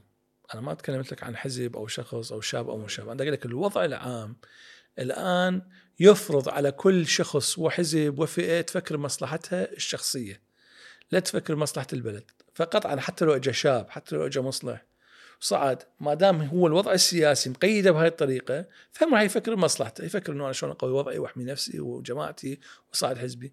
فهاي فد معضله إحنا يعني الصراحة مو سهل الخروج من عندها طبعا صار عندنا المظاهرات بتشرين ب 2019 جزء منها كان نريد نغير الوضع السياسي. يعني المؤيدين للمظاهرات يقول لك أوكي يعني إحنا المعادلة هاي فشلت اللي صارت. الفئوية اللي موجودة المحسوبية اللي موجودة مملة صارت ما تؤدي إلى تنمية البلد. نريد نطلع من هذا الشيء كسروا لنا إياه. بحيث حتى بعض الشباب كانوا مطالبين بالنظام الرئاسي اذا تتذكرون يعني نظام جمهوري أكثر. أكو بعض القرارات كان كلش مؤيدين لها الشباب مثلا آه، من علقنا مجالس المحافظات وأيدوا شباب قال لك هاي حلقة زائده ما نحتاجها ما نريدها أصلا يعني. ف إحنا نريد نغير المعادلة السياسية. أغلب الشعب أعتقد ما راضي بالوضع. بس شلون الآلية كيف نوصل إلى هذا الشيء هي هاي المعضلة اللي تواجهنا حاليا. ننتخب تبقى الأحزاب مثل ما هي الموجودة. ننتخب وجوه جديدة ما يصعدون ما يعطوهم مجال وما يقدرون يأثرون. ما ننتخب هم بقوا هذول الأحزاب. نطلع نتظاهر أكو استعداد يقتلونا فشلون يعني شلون نعالج الوضع؟ في هاي فد معضلة يكون يعني آه، نوصل إلى فد فد آه، قرار خلينا نقول. الآن إحنا عندنا حتى بعض الشباب منقسمين بعضهم يطالب بالمقاطعة. لا تروحون لا تنتخبون لا تشاركون ابتعدوا عن هذا الشيء لا تعطوهم شرعية. وأيضا عندنا شباب يقول لك لا غلط إحنا لازم نشارك بالانتخابات لازم إحنا نكون مرشحين. عندنا أحزاب لازم نحاول من خلال الطريقة الديمقراطية اللي مرسومة اللي اتفقنا عليها مثلا. أكو شباب يدعون إلى وسائل أخرى يعني كل من وطريقته فهاي المعادلة شلون نغيرها هو هذا السؤال حاليا. فحتى أنت ما تعرف لا ما ما ممكن أعرف. أنا ما ما أقدر آه، أقرر. أنا مو فرد آه، أقدر أفرض رأيي على ملايين العراقيين. مو واضحة. هي حتى بساحات التظاهر كانت اختلاف الآراء. لا تذكرون يعني كل من كان عنده لافتة ونقاط هذا يطالب هذه القضية هذا يطالب القضية فماكو فد ماكو فد توحيد رأيي آه، اللي لا أقدر أنا أفرضه ولا غيري يقدر يفرضه. بس قطعا إحنا ما نريد العنف يعني. هذا مسؤولية. من يتحمل هاي المسؤولية؟ يعني أنا أقول إحنا لازم يصير ثورة بالعراق. الثوره تعرفون أنتم أحزاب موجودين ومسيطرين وعندهم نفوذ وعندهم سلاح صار تجربة بال 19 واضحة بعد. فما إجي أدعو أقول لك حتى غير الوضع لازم أدعو للعنف. اولا أنا ما مستعد. يعني آه، أخذ هذا النهج يعني إنه نتوجه للعنف. ولا هو هذا الشيء السليم والصحيح. ولا آه، يعني عندنا هاي الشباب الحلوين اللي راحت إحنا نقدر نعوضهم بسهولة. حتى راسا والله خلينا نروح للعنف. فلازم نترك هذا الخيار. على الأقل هذا نبعده. فعندنا الخيارات المتاحة الموجودة الأخرى. ما أعرف اياها الأسلمة بس حاليا الوضع السياسي أشوفه يعني قوي. ومستعد يحافظ على وضعه ف تغييره صعب. وإذا غيرناه راح تتغير المعادلة برأيك؟ آه في رايي نعم. صدق؟ نعم. شلون؟ تغير النظام السياسي آه يتغير. يعني ما راح يجي النظام الجديد. هم يقول يباوع يقول أسعار النفط موجودة ومستقرة وبصعود. وخل أوعد بتعيينات ونفس الفكرة نشتغل ممكن بس هسه مثل ما إحنا صار تغيير عندنا ب 2003 بعد ما صار عندنا استعداد يعني آه، نسلم حرياتنا نقول بعد ما نريد حرية. بعد من الصعب يجي واحد يسلب حرياتنا. ليش؟ لأن بعد طلعنا من ذيك الفترة كان دكتاتوريه حرية مقيدة حقوقنا بعضها مسلوبة. الآن حتى لو أجي أقول لك راح أوفر لك أمن واستقرار بس ترى شيل حرياتك ما أصلا أحد يقبل. فالآن هم نفس الشيء. اذا غيرنا هذا النظام السياسي. يجي النظام السياسي ما نقدر نقول والله آه راح تبقى تقريبا نفس المعادلة؟ يقول لك لا بعد أنا طلعت من هذا الشيء. لازم إلى الأفضل. أنا ما أتقبل إنه أنت هم أيضا نفس الشيء. توعدني بالتعيينات ومعتمدين على النفط وما نعرف باي لحظه تصير أزمة وإحنا متفرجين. لا لازم يصير إلى الأفضل. فصور يصير ضغط جماهيري وشعبي باتجاه الأفضل مو إنه نبقى مثل ما حالنا حال السابق. إلى أي ح... إلى أي حد هذا الضغط الجماهيري يعني تشوفه مؤثر يعني أنا أكو هواي من أصدقائي هم يقولوا لي لا okay خلي يتظاهرون ويطلعون هو إيش سوينا مثلا مظاهرات أو تغيير. نفس الفكرة بالانتخابات آه، هي محترمة ولها وجهة نظر مالتها. هل تشوف أصلا الشعب له دور كبير بالتغيير؟ نعم أكيد. طبعا المظاهرات مال 2019 شو تتوقعون العدد الاقصى يعني في لحظة ما سواء بغداد أو العراق كله إيش قد أكثر عدد كانوا خارجين للمظاهرات. إيش قد تتوقعون؟ يعني 300 ألف؟ تقريبا. زين. تمام؟ تقريبا. زين إحنا قلت قلت لك أنا عندنا 25 مليون شاب. يعني تخيل 25 مليون شاب يطلع. فاذا ممكن فاذا هذول 300 ألف وال 250 ألف أو سووا تأثير. اولا استقال رئيس الوزراء ثانيا مجلس النواب عطل المجالس المحافظات. ثالثا أدت إلى تغيير المفوضيه وقانون انتخابات جديد. مو صحيح ولا لا؟ بس هذا بي صالح كان الشباب قانون الانتخابات أقول أقول الضغط الجماهيري أنت سألتني عن الضغط الجماهيري. أنا ما دا أقول الصالح والمو صالح. أنت سألتني سؤالك عن الضغط الجماهيري. قلت لك الضغط الجماهيري بالقلة اللي كانت متوفرة أدى إلى نتائج واضحة جدا. استقالة رئيس الوزراء. بعد أنت أكثر من هذا شت يعني تتوقع بهذا العدد شو تحصل؟ فقطعا التأثير له دور وموجوده بالدول الأخرى المظاهرات والشارع له دور. هذا هذا 100% وليش كل ما؟ زاد العدد كل ما التأثير يكون أقوى. ليش له دور؟ ليش له دور؟ لأن أنت إذا الشعب يقرر بأنه ما نريد نأخذ هذا الطريق السياسي ما يقدر يعارضه للأبد. القمع هم له فد حدود يعني هم أكو نتائج تتأثر يعني تترتب عليه. فما ممكن يعارض الشعب إلى إلى الأبد يعني. لازم يوصل إلى فد فد صيغه معينه يتقبل إرادة الشعب حتى يغير من المسار. هذا لابد من هذا شيء موجود عبر التاريخ يعني. ما ما عندنا فترة إنه بقى نظام واحد يصمد إلى مئات السنين أو آلاف السنين ويقاوم الشعب. لابد يصير تغيير. هذا معقول. لأن هم الأكثر يعني الشعب. قلت لك بس الشباب 25 مليون.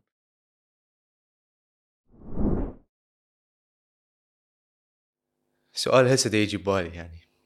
شلون تقدر تتعايش ويا؟ يعني انت تقول إنه أنت ما عندك باث مثلا لنهايه سعيدة أو نهاية مفرحة اقتصاديا أو سياسيا آه، العراق فشلون تتعايش تقدر ويا ويا هالحقيقه مثلا؟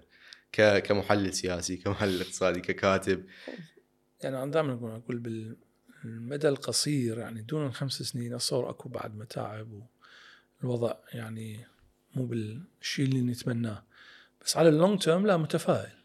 أشوف إنه التغيير الجيلي اللي دا يصير. آه، تدري أنت الآن 50% من الشعب مولود ما بعد 2003 إيش قد؟ 50% من الشعب مولود ما بعد ال 2003 م. يعني الآن هذا بعد كم سنة لما يمو هذا ما عنده ذكريات ما قبل 2003 ولا ذكريات أصلا 2004 و5 و6 و7 الطائفيه والوضع الصعب مو لا لا هذا راح يفكر مو بالقضايا التاريخية اللي معبأ بها من قبل المجتمع اللي عايش به والخوف من الآخر والحقد وال... هذا يقول لك الآن ليش ما متوفر عندي هاي القضية؟ ليش المدارس مو المستوى؟ ليش الصحة؟ ليش وضع الاقتصاد تعبان؟ هاي الأردن اللي هي جارة إن وموازنتها 10% من عندنا وضعها 10 مرات وضع أحسن من عندنا. شنو ليش ليش شنو السبب؟ هذا راح ينظر إلى هالقضايا مو قضايا ال- الهوية وقضية العرقية والطائفية والدينية. هذا التغيير الجيلي جزء يعطيني تفاؤل. راح يجي عندنا وجبة من الشباب اللي يفكر بهاي الطريقة اثنين كل ما آه، تدوم الديمقراطية كل ما المفروض المفروض طبعا تتحسن. التجربة الديمقراطية تتحسن تؤدي إلى نتائج. إحنا ديمقراطيتنا مو ما صار لها 100 سنة ولا 200 سنة ولا 300 سنة. طبعا ما أقول بعد 100 سنة يلا ينصلح وضعنا. بس أقول هن يعني واضح عندنا عبر التاريخ كل ما الدولة استقرت تنضج الديمقراطية العملية الديمقراطية. حتى بالغرب قبل أقل من 100 سنة ما كان عندهم حتى النساء ما يحق لهم يصوتون. فهو اللي هم عندهم ديمقراطية خلينا نقول أكثر من 100 وشوية سنة 200 سنة هم ما كانوا يسمحون للنساء إنه يصوتون. فأكو يعني أكو تغييرات طبيعية تصير. ففي رأيي إنه آه، على المدى البعيد خلينا نسميه متفائل أكثر. نضج الديمقراطي اللي يصير عندنا التغيير الجيلي اثنين بعض هاي الأحزاب اللي إجت هم لاحظتوا بعض السياسيين بعض الأحزاب ماتوا وانقرضوا وضعفوا. شيء طبيعي إنه يعني مرور الزمن هم يصير تغيير بهذا النمط. الرابع اتصور اكو آه، المخاطر اللي تتوجه لكل العراقيين راح تصير واحدة. يعني لما أكو اجهاد مائي خلينا نسميه. يعني لما عندنا قلة وفرة من المياه. زين. هذا ما راح يخص فلان شخص أو فلان طائفة أو فلان مواطن أو فلان منطقة. هذا العراقيين كلهم راح يعانون من يعني من عندنا قلة بس نقدر. نبدي سد بهاي المحافظه بس أيضا ما يحل لك المشكلة. هذا أيضا ما يحل. لك المشكلة. فلما تعم القضية على الكل يعني أنت لما بنيت سد وما ما يوصل لفلان مكان والمحطة الكهربائية ما تشتغل فلان مكان هو هذا شنو فائدته؟ عنده مي وما عنده كهرباء. نتيجة واحدة.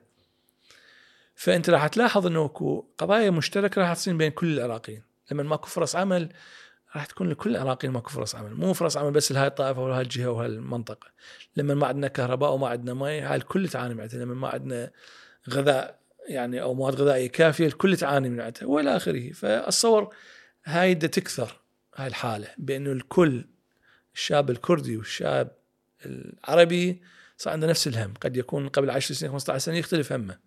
قد يكون حتى قبل خمس سنين يختلف همه. بس الآن صار نفس الهم. نفس المشكلة يعاني من عندها نفس الأشياء يطالب بها فهاي أيضا تخليني آه، أتفائل أقول بالمستقبل العراقيين راح يكون همهم واحد. مو همه لا طائفي ولا عرقي ولا هالقضايا الأخرى راح يكون همه قضية المعيشة قضية اقتصادية قضية تحسين الحكم اللي موجود بالبلد. بس إحنا ما كان عندنا نفس الهم؟ يعني خلينا نقول على الأقل لا مو قلت لك 2003. قلت لك أكو ناس كانت مهتمة بأكثر شيء قضايا طائفية وقضايا عرقية وقضايا تاريخية وقضايا مناطقية واضح هذا الشيء. هاي عنده أهم من أي شيء آخر. ومستعد يقت- يقتل على موته يعني. يعني شو مثلا بس كمثال هيك بس حتى تفهم يعني قلت لك واضح هسه الآن إحنا كانت عندنا في في بغداد نفسها مو عندنا كان حرب طائفية موجودة يعني. خب. ليش؟ بس هو نفس الهم يعني. لا الهم مو اقتصادي ولا هم إنه أريد تأمن لي غذاء أو تأمن لي كهرباء اريد انتقم من هذا لأن هذا من ذيك الطائفة وأنا من هاي الطائفة. لا واضحة. هاي خب يعني تجربة عشناها. مو مو مو شيء نقرا به بالكتب وسامع يعني لا تجربة واقعية عاش ملايين العراقيين. هذا الآن تغير الآن الهم مو هذا الشيء مو أفكر بالقضية العرقية أو الهوية الدينية. أنا همي الآن قضية اقتصادية قضية حكم وحوكمة. اعطيني وضع أفضل أقدر أعيش به. حتى لا أفكر بالهجرة لا أفكر بالإجرام لا أفكر بقضايا أخرى حتى أقدر أوفر سبل العيش ال- ال- لعيالي لناسي لأهلي. هذا الهم صار مشترك وأكثر فاكثر هم بالمستقبل. فهمتك. يعني حكيت عن قضايا مثلا طائفية أو العرقيه أنه يجوز عند الجيل السابق هي كانت هذه تشغل الأغلب بباله يعني. هل تشوف هو هذا فعلا الحال؟ يعني هاي ما تشوفها مثلا كل هال المسميات والتعريفات هي مجرد آه، خلينا نقول ذريعة لصناع القرار حتى يجذبون شعبية لهم ويخلون الناس تصوت لهم لكن هم مو فعلا واقعيا بعقلهم يفكرون بيها. لو, لو لا. لا لا ما زال السياسيين يردون هاي اللغة ويردون يفكرون بهالقضايا بس. يعني هم من جواهم مثلا طائفيين خلينا نقول. الصراحة ما أعتقد. مو مو مو لأن أنا آه، أحسن الظن. لا بالعكس. لأن أعتقد اغلب السياسيين هو يفكر بمصلحته الشخصية. لا يفكر بمصلحة طائفة ولا يفكر بمصلحة دين ولا يفكر بمصلحة عليا يفكر بشخصه. فلذلك هو بداخله ما عنده هاي الانتماء لا الديني ولا العرقي ولا الطائفي ولا ولا في رايي الشخصي. لا ما هذني وسائل يستخدمهن يعني فما عنده حقيقة إيمان بهن هذني. أه نتكلم يعني الآن قطعا اكو تغيير صار يعني باللغة السياسية. الآن اللي يطلع يتكلم بلغة طائفية ما مقبول. قبل عشر سنين كان مقبول. كان هي هاي اللغة السائدة اللي موجودة. هسه الآن صار ما مقبول. قد يعاقب عليه يحاسب عليه واصلا ما مرغوب بها منو اللي يقبل بها من الشعب الآن. قلت بكثير قلت لك لأن الهم اختلف. فمخاطبة الناس بلغة الطائفية والعرقية وكذا هاي صار قديم. نعم الأحزاب بعدها آه، مكونة ومصممة وتدار على هاي الأساس. نعم صحيح. هي الأحزاب لحد الآن عرقيه طائفية تمام متفقين بس تحاول تغير من نمط عملها ومن الشعارات ومن لغتها لأن تعرف هاي صار قديم وبعضهم قام يسوي تحالفات جديدة حتى يخرج من شنو مسميات الحزب مالته السابق اللي هو مبني على عرقي أو طائفي. فهمتك. فالشباب اللي راح يجون مثلا ويصعدون بهذا النظام السياسي هل راح يتخلون عن المسميات الطائفية والعرقية مثلا؟ لا هو راح يصير تطور شيء طيب وقلت لك بلش يصير تطور. بلش عندنا قلت لك أحزاب قامت تدخل تحالفات والتحالف صار اسمه وفكرة والوجوه اللي بيه تختلف عن الحزب التقليدي اللي هو كان بالأساس. واضحة الفكرة بعد. فأصور شيء طبيعي بأنه إحنا قلت لك نتجه نبتعد عن العرقية والطائفية ندخل أكثر بقضايا قلت لك وطنية وهم وطني هذا واحد من الأسباب اللي تخليني أتفائل أقول على المستقبل المدى البعيد مو القصير. أكو نظرة سائدة بالغرب كانت قبل خمس سنين على الأقل سائدة إنه هذا هو إحنا افتهمنا في نظام الديمقراطية عرفنا شلون يشتغل وال system حطيناه يعني قصدي بدولهم بأمريكا وبأوروبا وما راح نواجه هواي مشاكل بعد إلى أن طلعت شخصيات مثل بوريس جونسون مثل ترامب مثل حتى أردوغان مودي اللي هم الشعبويين خلينا نقول اللي هم يضربون هذا النظام عرض الحائط وبس بحظوتهم الشعبوية وحتى يجوز بعض الأحيان طائفيه وعرقيه آه، يكسبون الأصوات آه، ويصعدون آه، للحكم. هسه ذكرت أنه الديمقراطية هي تتطور يعني على مرار السنين خصوصا مثلا بالعراق نشوف تطور بالديمقراطية بس إحنا بنفس الوقت نشوف أكو هاي الشخصيات اللي عندها كاريزما مميزة إلها وهي على اساسها تكسب الأصوات. فهل بتصورك نقدر انه نستديم الديمقراطية بالعراق بوجود هيك ناس واللي هم أثرهم إيجابي أكيد أكثر من سلبي بس هل الديمقراطية تستدام بوجودهم؟ يعني قضية الشعبوية العالم كله دا يعاني منها تفضلت أوروبا أمريكا بعض الدول الآسيوية بأفريقيا موجودة. قطعا العراق يعني رائد في هذا المجال. آه، لعله إحنا عدينا بقية الدول العالم في القضية فالشعبويه هذا موجود. ما تقدر تتخلص منه. نعم قضية تشريعات قوانين تحد من لغة الكراهية والطائفية مهم. قوة مؤسساتك كل ما تعطي استقلالية للمؤسسات يعني هسه ضربت مثل الرئيس الأمريكي ترامب. هو رئيس و يعني له سلطة هائلة وشعبوي وكان له يعني شعبية هم أيضا مو بس شعبوي هو فعلا هم عنده شعبية. وملايين مصوتين له بآخر النتائج أكثر من 70 مليون آه، مصوت له جاب يعني. وكان قريب جدا من من الرئيس الحالي بايدن بالنتائج قصدي التصويت الكلي. مع كل إصراره على البقاء بالسلطة ما دام أكو استقلالية مع إنه المحكمة الاتحادية الموجوده آه، بالولايات المتحدة أغلبها آه، جمهوريين. يعني قريبة للتيار المحافظ اللي ينتمي إلى دونالد ترامب. مو؟ مع ذلك محكمة مؤسسة مستقلة عن بقية أنظمة الدولة ما سمحت له بأنه يتجاوز النظام الديمقراطي بأنه يرفض إخلاء البيت الأبيض ما يعترف بنتائج الانتخابات يفرض على السلطات اللي موجودة بالولايات بأنه ما تعترف بالنتائج ما قدر يتجاوزها. واضطر إنه يترك المنصب وطلع. قد يكون يرجع يجوز هاي بعد. سنة زمان موجود رئيس جديد اسمه دونالد ترامب. هذا هذا قد يكون محتمل أصلا مو بس ممكن. بس هم أيضا راح يصطدم أمام قوة استقلالية المؤسسات. فنعم الديمقراطية ممكن تعاني من الشعبوي ممكن يهيمنون عليها فترة.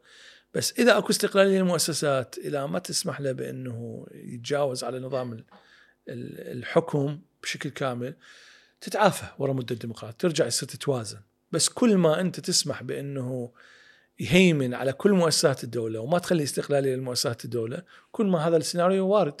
قد يكون يصير عندنا هنا بالعراق خروج دكتاتور بالمستقبل. ممكن ممكن يصير قد يكون سيطرة هاي الشعبويين اثنين وثلاثة مثلا ممكن هم يهيمنوا عنه. كلش ممكن. كل ما تستقل أنظمة الدولة المؤسسات كل ما تضمن استمرارية الديمقراطية حتى وإن وجد خلل أو ظهور الشعبويين. وكل ما ما تركت استقلالية للمؤسسات حاولت كلها تهيمن عليها وتخلي نفوذك يوصل لها كلها كل ما ضمنت إنه أكو نقطة ضعف ممكن تستغل بالمستقبل. طبعا تجربتنا إحنا حديثة مع الديمقراطية قلت لك. فتجربة الدول الأخرى اللي نضرب بها مثل يعني الولايات المتحدة فوق 200 سنة صارت التجربة بالديمقراطية. فما نقارن نفسنا بهم هم يعانون من هالقضايا بس قلت لك يعني أكو أمثلة ممكن نستفيد من تجربته بأنه رئيس شعبوي قوي اضطر يحترم العملية الديمقراطية ويخرج من المنصب لأن أكو مؤسسة ما قدر يعني يتجاوزها وهي القضاء واستقلالية القضاء. شنو تشوف تجربة نقدر نتعلم منها لغير دولة لغير بلد؟ واجه نفس الظروف اللي إحنا واجهناها وقدر يتغلب عليها. يعني من الدول الأخرى أكو بالمنطقة يعني هسه آه، تركيا كان وضعها الاقتصادي هش بالتسعينات ورا الألفينات يعني تقوى وحافظوا بالبداية حافظوا على الديمقراطية أكثر مما الآن بس طورت وهجارة إنه يعني إيران عقوبات من الثمانين إلى الآن تقريبا. هم أيضا وضعهم الاقتصادي اظن عندنا البنى التحتيه اللي عندهم أحسن من عندنا. الأردن ضربت لك مثل بيها يعني أفضل. آه السعودية تعاني من بعض القضايا اللي إحنا نعاني منها يعني متجهة. الدول القرار بها مطشة خلينا نقول كان يعني قلت لك ضربت لك مثل بتركيا. قلت لك ضربت لك مثل بتركيا. يعني خب التسعينات وضعهم كان هش اقتصاديا سياسيا هم هش أيضا. ورا ال 2000 يعني الحزب الحاكم الحالي يعني طرح سياسات اقتصادية كسب شعبية أخذ تتخذ قرارات صحيحة تنمي الاقتصاد التركي آه، قوة الدولة. ويا صندوق النقد أو بدون؟ يعني هو مو فد لاعب مهم كان قصدي إي لا يعني لا مساعد. كلها وسائل تساعد. بس قلت لك القرار السياسي واضح. آه، تقدر تقرر بأنه أنا أحتاج الصندوق النقد أو أحتاج البنك الدولي أو أحتاج استثمار أجنبي أو ما أحتاج. إحنا قلت لك الموارد اللي عندنا مو قليلة. إحنا ما نحتاج نقدي من أحد لا من المجتمع الدولي لا من مؤسسة معينة. اللي عندنا مو قليل. والحمد لله لحد الآن اللي يجينا هو فائض. نصرف منه نص ونص قاعد بالمصرف ما ما يسوي شيء يعني ما يقدم شيء إحنا نحكي لي شلون نستغل هذا الشيء شلون نستثمر هذا الشيء نخاف لأن السياسيين إحنا ما نأمن بهم إنه يأخذون قرارات صحيحه فتبقى الأموال تتجمد إلى يعني يجي حكومة بعد حكومة تبقى الوضع. فاحنا ما محتاجين لا صندوق ولا غير صندوق. نعم قد يكون نحتاج أفكار استراتيجيات صحيح وياك بس كأموال ما نحتاج. موجودة الأموال بس تعال احكي لي بالعقل اللي ينفذ. انت جيت المدير التنفيذي لمركز البيان للبحوث الاستراتيجية. مركز البيان للدراسات والتخطيط. الدراسات ال- عفوا الدراسات والتخطيط آه ويعني هو من أهم المراكز خلينا نقول بالعراق آه اليوم لأي بين أي مراكز الفكر خلينا نقول آه أول شيء هي يعني شنو مراكز الفكر؟ هل هي بس هيك غرف يقعدون الناس يفكرون بيها؟ شنو دورها؟ شنو أهميتها؟ وشنو الأثر اللي تركه؟ آه، يعني ثقافة مراكز الدراسات صارت أكثر من 100 سنة تقريبا 100 و 110 120 سنة تم إنشاء هال- الفكرة تحتاج آه، ذاك الحكومات عندها مستشارين. شخص مو آه، مضغوط بالتنفيذ. حتى يقدر يعني يباوع يعني بشكل أوسع آه، من يعطي مشورة مو لمصلحة شخصية مو لاتجاه معين لأنه هو بس ينظر من هاي الزاوية. لا. عنده فد رؤية فمراكز دراسات هدفها بأنه خاصة بصنع السياسات تعطي المشورة الصحيحة. أه تأشر على الخلل مثلا بدون خوف سياسي ما تخاف لأن هي مو حزب وهي ما عندها منصب تخاف تخسره وما ملتهية بالتنفيذ خارج الدولة. في عادة تكون يعني مستقلة أغلبها تكون آه لها استمرارية بعضهم فوق ال 100 سنة عمره صار يعني. اللي موجودات بال- بالخارج. فالفكرة أنه مركز الدراسات عنده حرية بطرح السياسات ويتابع عمل الحكومة نوعا ما في بعض القضايا حسب الملف. كل أكو مراكز متخصصة تختص بشأن شأن السياسة المالية شأن التعليم أو التربية أو شأن ال- الأمن مثلا. أكو أكو مراكز لا يعني عندها أكثر من تخصص خلينا نسميه. فبالخارج التجربة ناجحة لأن أكو بعض المراكز تأثر على صنع السياسات بشكل إيجابي. تضغط ما تسمى بكلمة اللوبي اللي هي وسيلة ضغط فتريد توجه دولة باتجاه معين. هسه إحنا نرغب بهذا الاتجاه أو لا هذا دعنا عن هذا الشيء. بالنتيجة أكو تأثير فوسيلة للتأثير مراكز دراسات فالمأمول منا أنه بالعراق يصير عندنا أيضا هذا الجو يصير عندنا مراكز دراسات. فعلا عندها استقلال من أنظمة الدولة عندها حرية تطرح سياسات أو تضغط على الحكومة باتجاهات معينة إن شاء الله بالإصلاح. وكانت تجربتنا مركز البيان من هاي التجربة. طرحنا سياسات كلفنا باحثين كان عندنا عمل ميداني هم أيضا. وضعنا بالعراق حاليا بعد ما متطور بحيث الحكومة عندها الوقت اللي تقدر تنظر إلى عمل مراكز دراسات لأن قلت لك هي الحكومة مكونة من أحزاب وأحزاب هي أصلا تتصارع ما بيناتها. فايضا ملتهين بالتنفيذ فما عندهم ال... الوقت الكافي لينظر إلى نتاج مراكز الدراسات وهي نت... مراكز الدراسات هي قليلة بالبلد. يعني أنت تتكلم أمريكا عندها أكثر من 2000 مركز دراسات. أكثر من 2000 بعض الدول المجاورة لنا وبالمنطقه وكذا عندها بالمئات. فإحنا بعدنا يعني ما واصلين إلى هالأرقام ولا هالتطور. يعني تجربتنا حديثة ما كان عندنا مراكز دراسات قبل 2003 وهي أصلا حتى لحد ال 2014 15 كانت ربما يعني على إيد على قد إيدك يعني تحسب اثنين ثلاثة أربعة. هسه صار أكو يعني الحمد لله أكثر من 10 15 مركز بس نتمنى أكثر فأكثر بالمستقبل. شنو أكثر دراسة أو إرشاد آه، وفرته؟ عجبك؟ شفته مؤثر أو شفته مهم؟ يعني كان عندنا أحد الأعمال السابق ركز على قضايا الإصلاح الاقتصادي فركزنا على قضية الأتمتة قضية عدم التعامل بالنقد قضية إبعاد الموظف عن التعامل المالي. ف يعني أدت بعضهن إلى قضية هسه الآن الجوازات. لما تريد قبل بالسابق قبل 2015 16 تريد تاخذ جواز لازم فلوسك بجيبك. الضابط نفسه تسلم المال مو صحيح حتى. صارت بعدين لازم أنت تودع المبلغ بحساب تجيب وصل من حساب البنك وتقدم. بعد الضابط ما ياخذ منك مباشر المبلغ المالي. فهالقضايا يعني هاي أقدر أدعي بأنه أكو تأثير مباشر نوعا ما صار على هالقضية حتى هاي السياسة تتغير. كنا نتمنى تتوسع. طبعا هاي التجربه تتوسع على قضايا أخرى جبايه قضايا مثلا الفواتير مال الكهرباء. هسه الآن دا تصير طبعا ضغط أدى إلى هذا الشيء. هسه الآن دا نصير نتعامل بالإلكتروني مثلا دي يصير عندنا. فيعني ادي قصص قصص نجاح خلينا نسميها بس أيضا نتمنى أكثر فأكثر وأسرع فأسرع. هسه أكو جهتين اللي يبحث ويدرس ويكتب إرشاداته واراءه اللي هم المراكز الفكر والبحث وأكو المفروض يسمع هذه الآراء أو على الأقل ينطي لها نظرة وينفذ على أساس اللي هم المسؤولين بالحكومة والمدراء العامين والنواب وغيرهم. آه ليش نشوفك آه بالجزء الأول يعني من هاي المعادلة هيك سؤال من باب الفضول بالنسبة لي وهم إذا نرجع نباوع شوية من سكوب أكبر آه هل شنو الفرق خلينا نقول آه بين أثر هذا وبين أثر ذاك؟ واضح إنه دور تكاملي هو طبعا. تحتاج اثنيناتهم. تحتاج من ينفذ والملتهي بالعمل اليومي ومتخصص بشغله. ونحتاج الجزء الثاني اللي هو أيضا يعني ينظر إلى الصورة بشكل أوسع. وما عنده حسابات سياسية خلينا نسميها ويعطي المشوره بالشكل المثالي.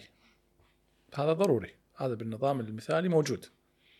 طبعا إحنا بالعراق ماكو هذا البالانس ماكو هذا الدور التكاملي لأن عندنا تنفيذ 100% والمشورة والسياسات والكذا هاي ما يؤخذ بها. فهذا مو صحيح قطعا لازم يصير على التوازن يعني. بشكل شخصي ما أشوف الآن يعني واحد ممكن ما عنده انتماء سياسي ياخذ مكان تنفيذي ويشتغل بكل إخلاص. ما ممكن في رأيي. لأن الآن تعرف هي الحكومة هي أصلا مشكلة على طريقة آه، مفاوضات احزاب والوزارة الفلانيه وكذلك المناصب العليا هم أيضا نفس الشيء يعني مو شرط إلا الوزير يعني حتى دون الوزير المدراء العامين وكلاء وزير إلى مدراء أقسام نفس الشيء أكو انتماءات سياسية واضحة ف حتى تشتغل أنت هاي الحسابات السياسية لازم تكون يعني تدركها وتكون واضحة عندك. ما عندي أنا هذا حاليا ما عندي ما أدعي للأبد ابقى على هذا الحال بس حاليا ما عندي في الانتماء السياسي أنا ما أنتمي إلى جهة ولا إلى حزب ولا أريد أشتغل بهذه الطريقة فأنا شخصيا بعيد لأن ما عندي يعني ما أقدر أدخل بنظام وما عندي هاي يعني الغطاء السياسي أو الانتماء السياسي. ثانيا هو من أنا يعني أكو عشرات اللي أفضل من عندي وما وصلوا إلى نتائج وما قدروا يأثرون أكو موجودين داخل الحكومة خبرات جيدة وعقول جيدة ما يقدرون يوصلون نتائج. فبالنسبة لي الأفضل إنه أصير بالجانب الجانب الثاني أقدم المشورة أكتب أبحاث آه، سابقا كنت ادير مركز دراسات أقدر أسوي شيء. هسه يؤخذ بي أو ما يؤخذ بي هذا موضوع ثاني. قلت لك قطعا حاليا ما ياخذ بأغلب ال- الكلام. بس أشوف أقدر أنتج أكثر مما إذا أنتج من خلال المؤسسة التقليدية يعني اللي بال- بالحكومة أو غيرها. وشلون تحصل الدوبامين أو ال validation أو يعني الإحساس بالرضا عن نفسك وعن عملك. إذا هو مثلا ما دينأخذ به خلينا نقول من المسؤولين شنو ال- الشيء اللي يحسسك إنه عملك؟ يعني دي ينتج شيء يعني الحديث يقول القناعة كنز لا يفنى. يعني إذا واحد مقتنع فإذا أنت مقتنع والعالم كله يقول لك لا أنت غلط فأنت مقتنع ما راح تسمع. وإذا أنت ما مقتنع لو العالم كله يقول لك أنت valid وسوى لك validation أنت ما مقتنع ماكو فائدة فهذا شيء شخصي عامل شخصي. أنا شوي عندي الحمد لله ثقة بنفسي ومرتاح نوعا ما بقراراتي بالحياة. فتعطيني هاي الثقة أنه أستمر يعني بالشيء اللي أختاره. طبعا مهم إنه واحد يراجع نفسه ويسمع الانتقاد ويسمع للاخرين صحيح. بس اللي مقتنع اتصور بعد هذا يعني قراره يكون آه، بجرأة أكثر هم يمشي أيضا. فهسه حاليا أشوف اللي دا أقدمه أنا لنفسي لأهلي لبلدي إن شاء الله. مقبول. أتمنى تصير عندي فرص أقدم الأكثر فأكثر بس أنا مرتاح يعني داخليا ما عندي شيء مأنب ضميري. فهذا بعد شيء شخصي أعتقد وال-. يعني شلون أكو مؤشرات مثلا لشغلك أنه okay هاي المقالة أو البحث اللي كتبته زين هذا مو زين. شلون تحصل هذا ال feedback؟ اللي هو ما يجربوه يعني. جيد جيد. خذ سؤال آه عندي عندي آه، إيش تسميه؟ عندي يعني شبكة. بالشبكة عندي مجسات عندي طريقة إنه آه، آخذ الايفالويشن تقييم. التقييم اولا. اثنين أقيس التاثير هم أيضا. هذا اللي انكتب اثر بشيء ما. أكو رد فعل أكو تجاوب مثلا. فمن تجمعهن يصير عندك آه، صورة. تقييم لعملك. اكو نبات التقييم يكون بسيط جدا. كم واحد قرأ هذا الشيء؟ هسه الآن موجود بالسوشيال ميديا المشاهدات. إيش قد مشاهدات؟ مو صحيح؟ تقييم. الآن تقييم رقم واحد هو المشاهدات. إيش قد شاهدوا هذا العمل أو حتى لو فد شيء يعني بسيط. فهذا أحد ال inputs يعني أحد القضايا اللي تهتم بها إنه إيش قد قرأوا هذا الشيء قد ما انتبهوا له فهذا إلى فد تقييم. اثنين الأشخاص اللي أنا أريدهم يقرون هذا الشيء شنو رأيهم به؟ اللي اهتموا مثلا كتبت عن الموضوع الفلاني وصل إلى الشخص اللي مختص بهذا الموضوع. شنو تقييمه؟ شنو رأيه؟ اهتم به تفاعل معه. فكل شخص باختصاصه يعني عنده هاي الأساليب للتقييم التولز يعني اللي يستخدمها. فالحمد لله أعتقد أنا باختصاصي بمجالي يعني عندي نوعا ما آه، تقييم إيجابي لأغلب عملي. ما أقول لك يعني أنا فريد من نوعي ولا أقول لك أنا أفضل واحد اللي موجود بمجالي. بس أعتقد يعني اللي يكتبون اللي مهتمين بهذا الشأن. أنا أغلب تركيزي باللغة الإنجليزية لأن بالعربي ما شاء الله محللين قد يكون بال- بالآلاف لا مو بالعشرات الآلاف. اللي يحلل بالفيسبوك واللي يحلل بالصفحة مالته وبالجريدة وبالكذا محللين هواي اللي يكتبون هواي ويطلعون بالتلفزيون هم ما شاء الله هواي. أنا مو هذا الاختصاص اللي ماخذه لا أكتب قضايا سياسات أكثر. اكتب باللغة الإنجليزية مركز أكثر باللغة الإنجليزية لأن أشوف قليل يكتبون عن العراق باللغة الإنجليزية وعايشين هنا بالبلد. نعم أكو أجانب يكتبون من منظورهم من منظور الدولة الفلانية من منظور السياسة الفلانية بس اللي عايشين هنا اللي يكتبون بهاي اللغة اللي آه، متصل بالواقع هنا قليلين. فأحس نفسي إنه أنا بهذا المجال شوية يعني عندي عندي مساحة. إلى أي حد تحس كبيره هذه الفجوة آه، بين الكتابة خصوصا على الوضع السياسي مثلا والاقتصادي بالعربي والإنجليزي؟ وليش هي آه، هالحال؟ يعني أكو فجوة صحيح. فجوة موجود فجوة موجودة اولا الوضع التعليم بالعراق تدري أنت يعني قلت لك التراكم نرجع لموضوع التراكم. يعني اذا نريد نقول العراق ما تطور بعد 1980 تقريبا انقطع التطور. ف ورا 2003 هم تجربة مريرة. هم أيضا ما تطورنا. ف عدم التطور. والدول الأخرى يعني أنت 1980 العراق رقم واحد بالمنطقة. 1980 فيتنام بعدها دا تخرج من آثار الحرب اللي ويا الولايات المتحدة. الآن 2023 فيتنام صار هاي السنين كلها متعافية. اقتصادها صار عالمي وضع التعليم عالمية. الأمريكان هم يستثمرون والدول الأخرى هي تستثمر في فيتنام. ده اقرا شيء لطيف ذاك اليوم عن الغازو. مم. الكاشو. المكسرات. المكسرات اللي تصدره آه، فيتنام سنويا فوق المليار دولار. بس هالقضيه اللي هي كانت في حرب طاحنة ويا الولايات المتحدة. فإحنا التراكم اللي صار عندنا ثقيل. ف أكو فجوة بيننا وبين العالم. هاي قلت لك ضربت لك مثل إحنا والأردن. فجوة موجودة. فجوة بكل النواحي من عندها التعليم المستوى التعليمي المستوى الثقافي موجود هم أيضا مشكلة. فيحتاج كاتش اب.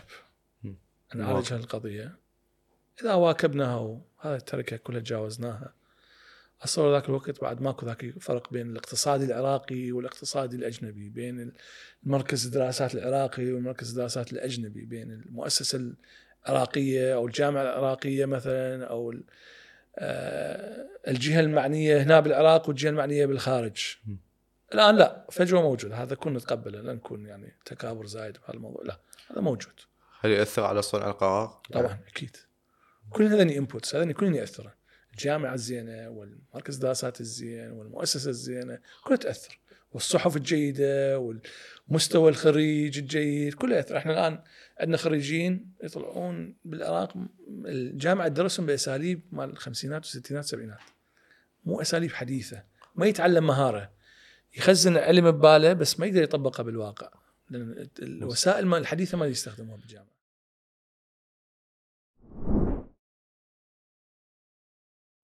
شدة تحكي لي على أنه أنت ما منتمي الحزب أو الجهة. وهذا شيء حلو ومن أي واحد يحكي لي خلينا نقول دائرة أصدقائه ومعارفه هذا الشيء يعني يحترم عليه ويبان إنه هو خلينا نقول موقفه أه، واضح وبشكل مستقل زين؟ أه، بس مع ذلك أنا هم أفكر أقول بالنهاية إذا شخص يريد أه، يعني يطبق نوع من التغيير أو يكون له نوع من الأثر آه، لازم بالمحصلة آه، ينتمي آه، ل- لجهة لمجموعة آه، وما أعرف شنو يكون رأيي عن شيطنة هالشيء أو أنه شيطنة الانتماء خلينا نقول أو الانتماءات لحزب. أنت بيا جانب من هالنقاش يعني هل تشوف أنه واحد المفروض يأخذ شوي رأي براغماتي أكثر؟ أنه يابا أنا عندي هذه الطموح بس هذه الطموح صعب أحققها بشكل مستقل ولازم أنضم إلى حزب عنده أثر وقوة وقرار أو أنه اني لا أبقى مستقل وما أبيع القضية بين قوسين. طبعا هي رأيا محترم حتى نكون واقعيين. ما نقدر نقول هذا الصح وهذا غلط. هذا ما ممكن. قد يكون هي قضية زمنية. فترة تحتاج تكون بهاي الطريقة فترة تحتاج تكون بطريقة أخرى. هاي هم ممكن. قد- يكون قضية يشخصها الفرد. يعني أكو شخص يحس نفسه ما عليه خطر. أنا أقدر أكون مستقل وأقدر أسوي شغل وما أخاف من ردة الفعل لأن أنا أشوف وضعي رصين. وأكو شخص يقول لك لا أنا أحاول أسوي هذا الشيء قد يكون خطر لي كل من يعني أكو شخص يجوز محافظه ما. يعني محافظة ممكن تصير بهالطريقة ومحافظه ثانية ما يقدر يسوي بهالطريقة. يعني يجوز نفس القضية تختلف حسب الزمان والمكان. خلينا نكون يعني يعني بهاي الصورة نأطرها ثانيا أنت اذا اذا قلنا إحنا الآن عندنا نظام يعني المفروض ديمقراطي. يعني ما نقول ديمقراطي 100% بس المفروض يعني الشيء الخارطة اللي مرسومة لنا اللي هي الدستور تقول إحنا ديمقراطي نظامنا. فاذا كن أختار لو ألعب ضمن قواعد هاي اللعبة اللي هي الديمقراطية والأنظمة الديمقراطية وأحزاب. وإذا هم مصممين قانون الانتخابات بحيث يقيدك المستقل يعني صعب عليه وال اللي بالحزب يمشي. فأنت كنت تكون هنا نوعا ما براغماتي تقول يا اذا تأثيري أنا اللي أريد أسويه ما يصير إلا من خلال حزب. فكنت تكون براغماتي بهالطريقه كنت تحاول من خلال الأنظمة الديمقراطية توصل نتيجة مع الحفاظ قدر الإمكان على الشيء اللي أنت تشوفه مهم. المبادئ مثلا القيم اللي أنت تدعو الناس عليه على اساسها مثلا. ما تقدر تحافظ على هذه القضايا فالأفضل إنه تترك تترك كاملة لأن ما راح تقدر تسوي هذا الشيء. واللي تشوف لا والله أنا ما مستعد من خلال هاي الاحزاب التقليدية وبهالطريقه أحاول من خلال أن أكون مستقل. حتى وإن ما راح أوصل نتيجة بس على مود أحافظ على استقلاليتي ومبادئي. هم أيضا هذا نشاط جيد قد يكون يؤدي أنه تكون معارضة. جيد إحنا نحتاج معارضة. ما عدا هاي الاثنين بعد ماكو خيار ثالث متاح سليم خلينا نقول.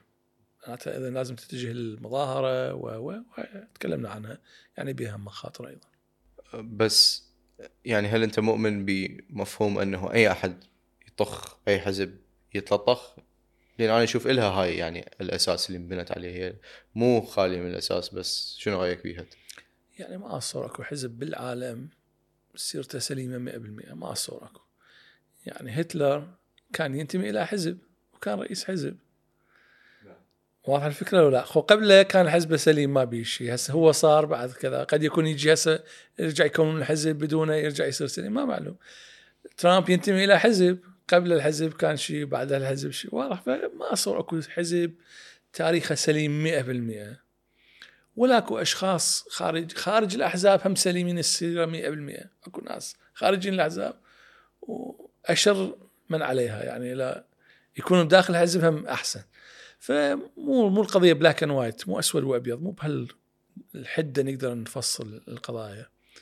نعم إحنا نريد اللي يسووا للبلد يحاسبون. هاي يعني إحنا ما عندنا المساءلة والمحاسبة الحقيقية اللي مطلوبة بالبلد.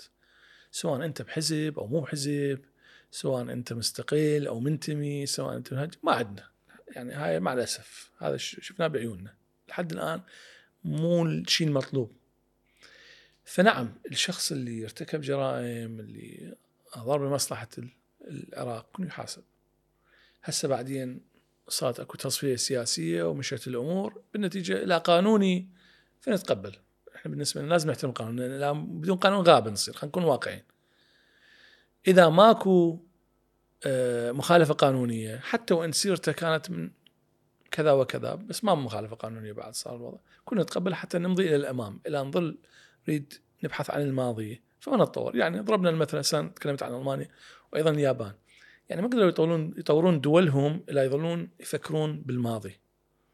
لك هذا حروب صار. نعم إحنا دول يعني إحنا نكون كنا سبب الحرب خلينا نقول. يعني إحنا اللي بلشنا. إحنا العدوان من يومنا صار. اكفد رؤية سياسية كانت آه، مغلوطة. انتهى. الآن راح نبدي صفحة جديدة ونحاول نتقدم إلى الأمام. طوروا بلادهم وصاروا صارت من الحرب العالمية الثانية صاروا إلى أكبر اقتصادات العالم ويحركون العالم بكل المجالات مو صحيح ولا؟ من دمروا دمار يعني أكو باليابان حتى ضربوا بالقنابل النووية يعني صار بها دمار فظيع. رجعوا طوروا بلدهم وطوروا فإحنا هم أيضا ما نقدر نركز فقط على الماضي بأنه هذا كان من هذه الجماعه وهذا كان كذا وهذا السبب ولا ما راح نطلع. نبقى في تصفية العشائر والقبائل اللي على مئات السنين هم موجوده نعاني منها بهذه المنطقة يعني المنطقة العربية خلينا نسميها. فإحنا نحتاج نتطور أيضا اللي أكو مخالفة قانونية عليه يكون يحاسب ويسال واللي ما عليه بعد نمضي إلى الأمام ونحاول نفكر بمصلحة البلد. اللي يفكر بمصلحته هو هذا ما مرغوب به الخيار الديمقراطي هو راح يكتره. يا ترى هذا يتكلم بلغة طائفية. يا ترى هذا سيرته السابقة هو هذا أسلوبه منهج. هذا خل يصير على صفحة. لا نعطي مجال تمشون وراء هذا يوديكم إلى التهلكه. وهذا مو لي سبب يعني ايثاري إنما لا بس راح يكون عندنا واضح بأنه هذا ما متغير. لأن دا يتكلم بنفس اللغة بنفس الأسلوب يدور نفس المنهج نفس الوسائل اللي كان سابقا يستخدمها يريد الآن يجذب الناس بها فهذا يكون اتصور يصير تصفية غربلة طبيعية تصير. والشخص اللي عنده فكر قلت لك أنا يعني مراهن على الشباب. الشباب اللي انولد بعد 2003 الشاب اللي الآن دا ينضج ودا يفكر مو بهالقضايا العرقية والطائفية والقضايا التاريخية يفكر الآن بوضعه اقتصادي وضع البلد مصلحة البلد. هذا أنا مراهن على عقله وعلى ثقافته. أقول هذا ما ممكن ينجذب وراء الشخصيات اللي إحنا نعرفهم كانوا سبب دمار البلاد. لأن واضح عنده بأنه هذا مو مصلحته مصلحة شخصية مو مصلحة بلد. فهذا ما ممكن يلتقي وياه. وإن شاء الله يعني أكثر فأكثر وعيا عند عند كافة الشعب بس فقط الشباب. إن شاء الله. أستاذ سجاد إحنا ما نحكي هواية آه بالسياسة بهالبودكاست آه بس من فكرنا إنه نحكي ما كنت أتخيل محادثة أحسن من المحادثة اللي سويناها اليوم مثرية أكثر وقيمه آه، أتمنى للناس اللي يسمعون اليوم. انت من الناس اللي فعلا يعني ألهم من قبلهم بشكل يومي بالشغل اللي يسووه آه، بالبحث اللي نشروه وبالدراسات اللي ينفذوها.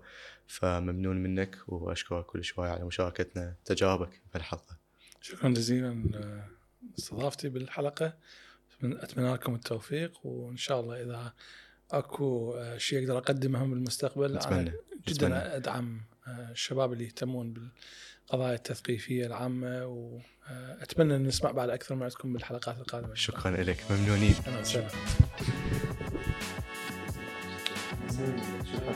شكرا جزيلا